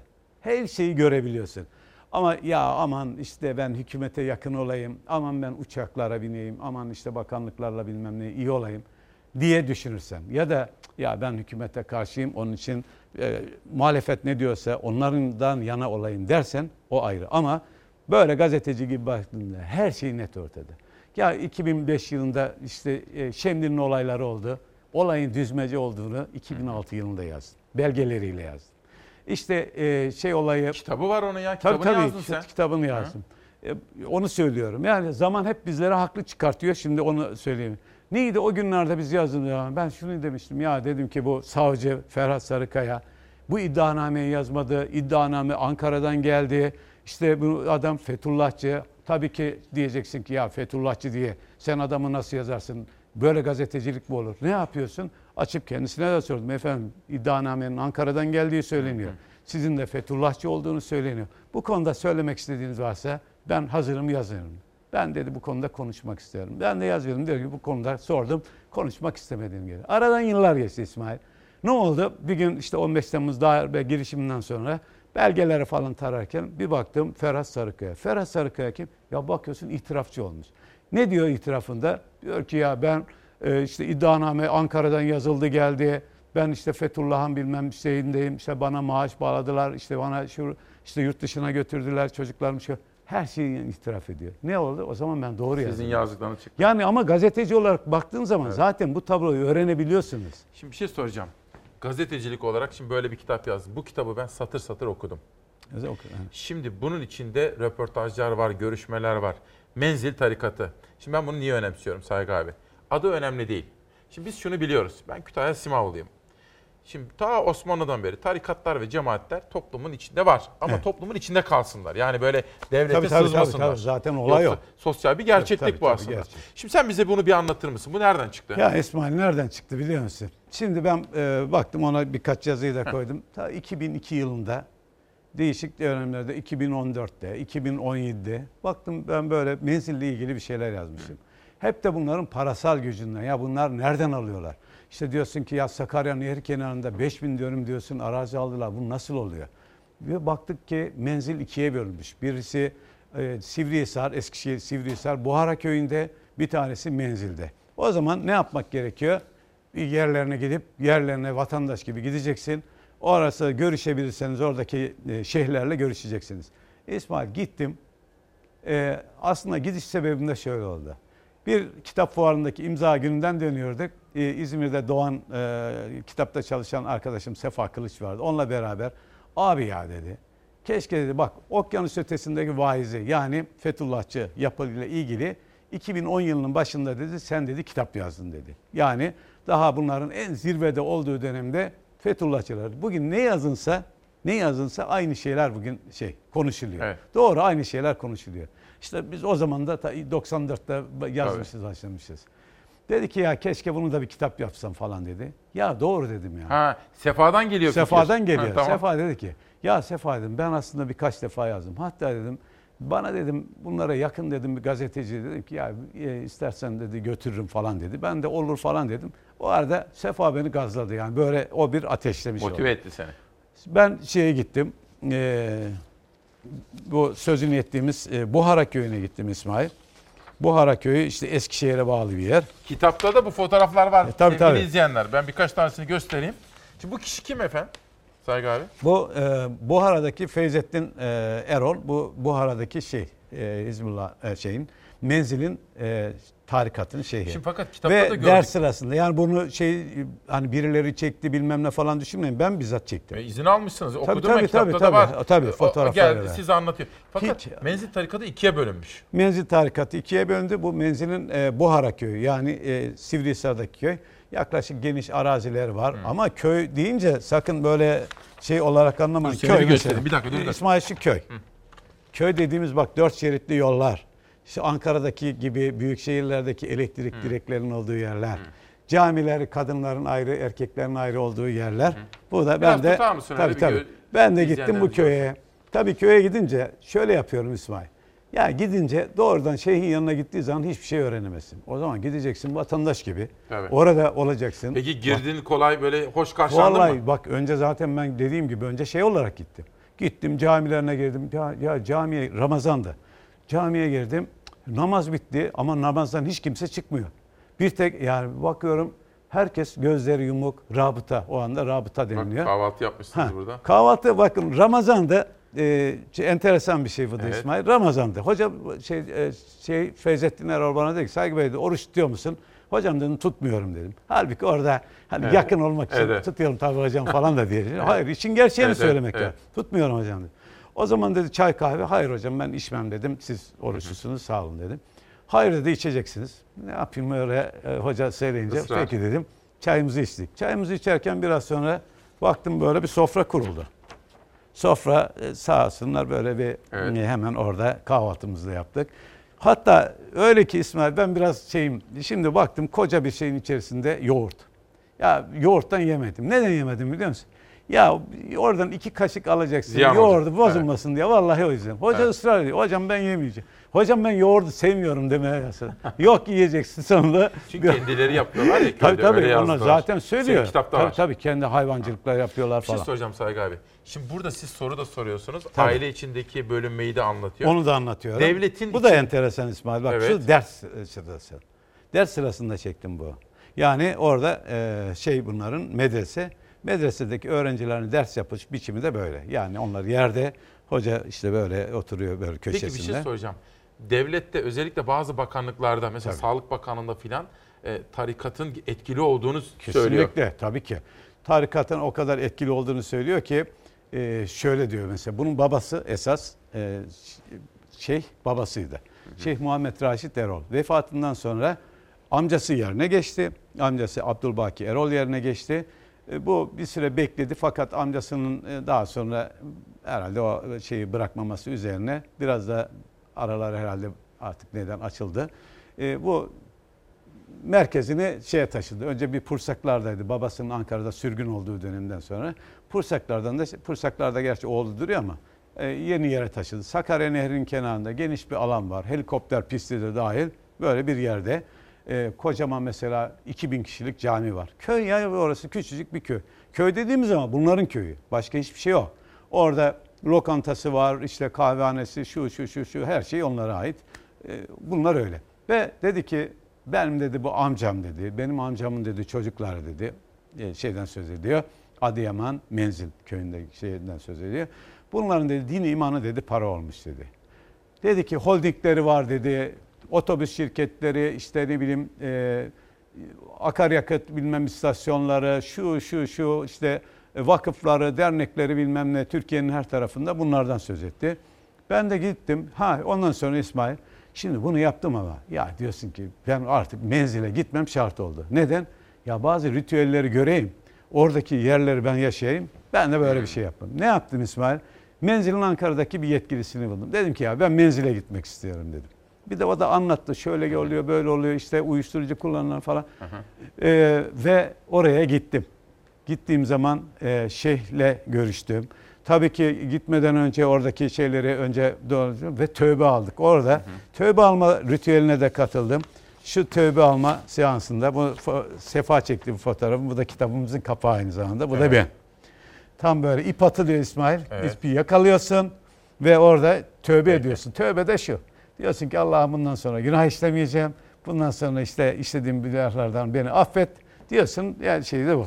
Peki. Ve böyle bir güzel e, Çok teşekkür benim ediyorum. için yani hakikaten anlamlı. Önemli bir iş yaptın. Yani şimdiye kadar hiç konuşmadıkları için e, benim için daha Menzil anlamlı kitabın oldu. hikayesi de Evet.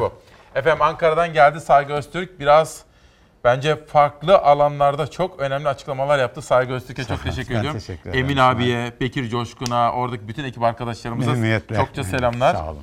Ben konuğumu uğurlayacağım. Aranıza günü kapatmak üzere geri geleceğim. 19 Şubat 2020 Adalet varsa dedik. İsmail Küçükkaya ile Demokrasi Meydanı'ndaydınız efendim. Adalet varsa ne olur yoksa ne olur? İşte bugünkü konumuz buydu. Ve yeni çıkan kitaplara bakıyoruz. Her şeye rağmen gülümsemek isteriz. Gülümse. Kemal Gündoğdu. Kalbinizle gülümseyin deriz. Piri Reis'in peşinde Koray Avcı Çakman. Gel zaman git zaman diyor. Bir çocuk kitabı Göktuğ Can Baba, Ay'daki Gizemli Kereviz Yemeği, Mert Tügen'in resimleriyle. Benim de şahsen tanıdığım ve tanımaktan onur duyduğum bir devlet adamı Fikret Ünlü. Torununa yüzlerce mektup yazmış. Çok sevdiği torunu Ömer'e. Bu mektuplardan birinde diyor ki 26 Temmuz 2018 Perşembe gününde Canım, canım Ömer'im. Şüphe yok ki hastalık iyi bir şey değildir diyor. Ama yaşadığı sıkıntılardan almış olduğu hayat dersini torununa aktarmak istemekte Fikret Ünlü. Ömer'im, bu hastalıktan sonra acı tatlı pek çok ders aldım. Ve bu hastalıkla mücadele ederken kendimi ruhsal anlamda da gelişmiş görüyorum. İnsan içindeki kötü düşüncelerden ve kötü duygulardan arınma fırsatı bulabiliyor. İşte bu irade gücümü kullanmam beni rahatlatıyor. Bu hastalık bana öğretti ki insan içindeki bütün kötü duygulardan da kurtulabilir diyor Fikret Ünlü. Allah rahmet eylesin.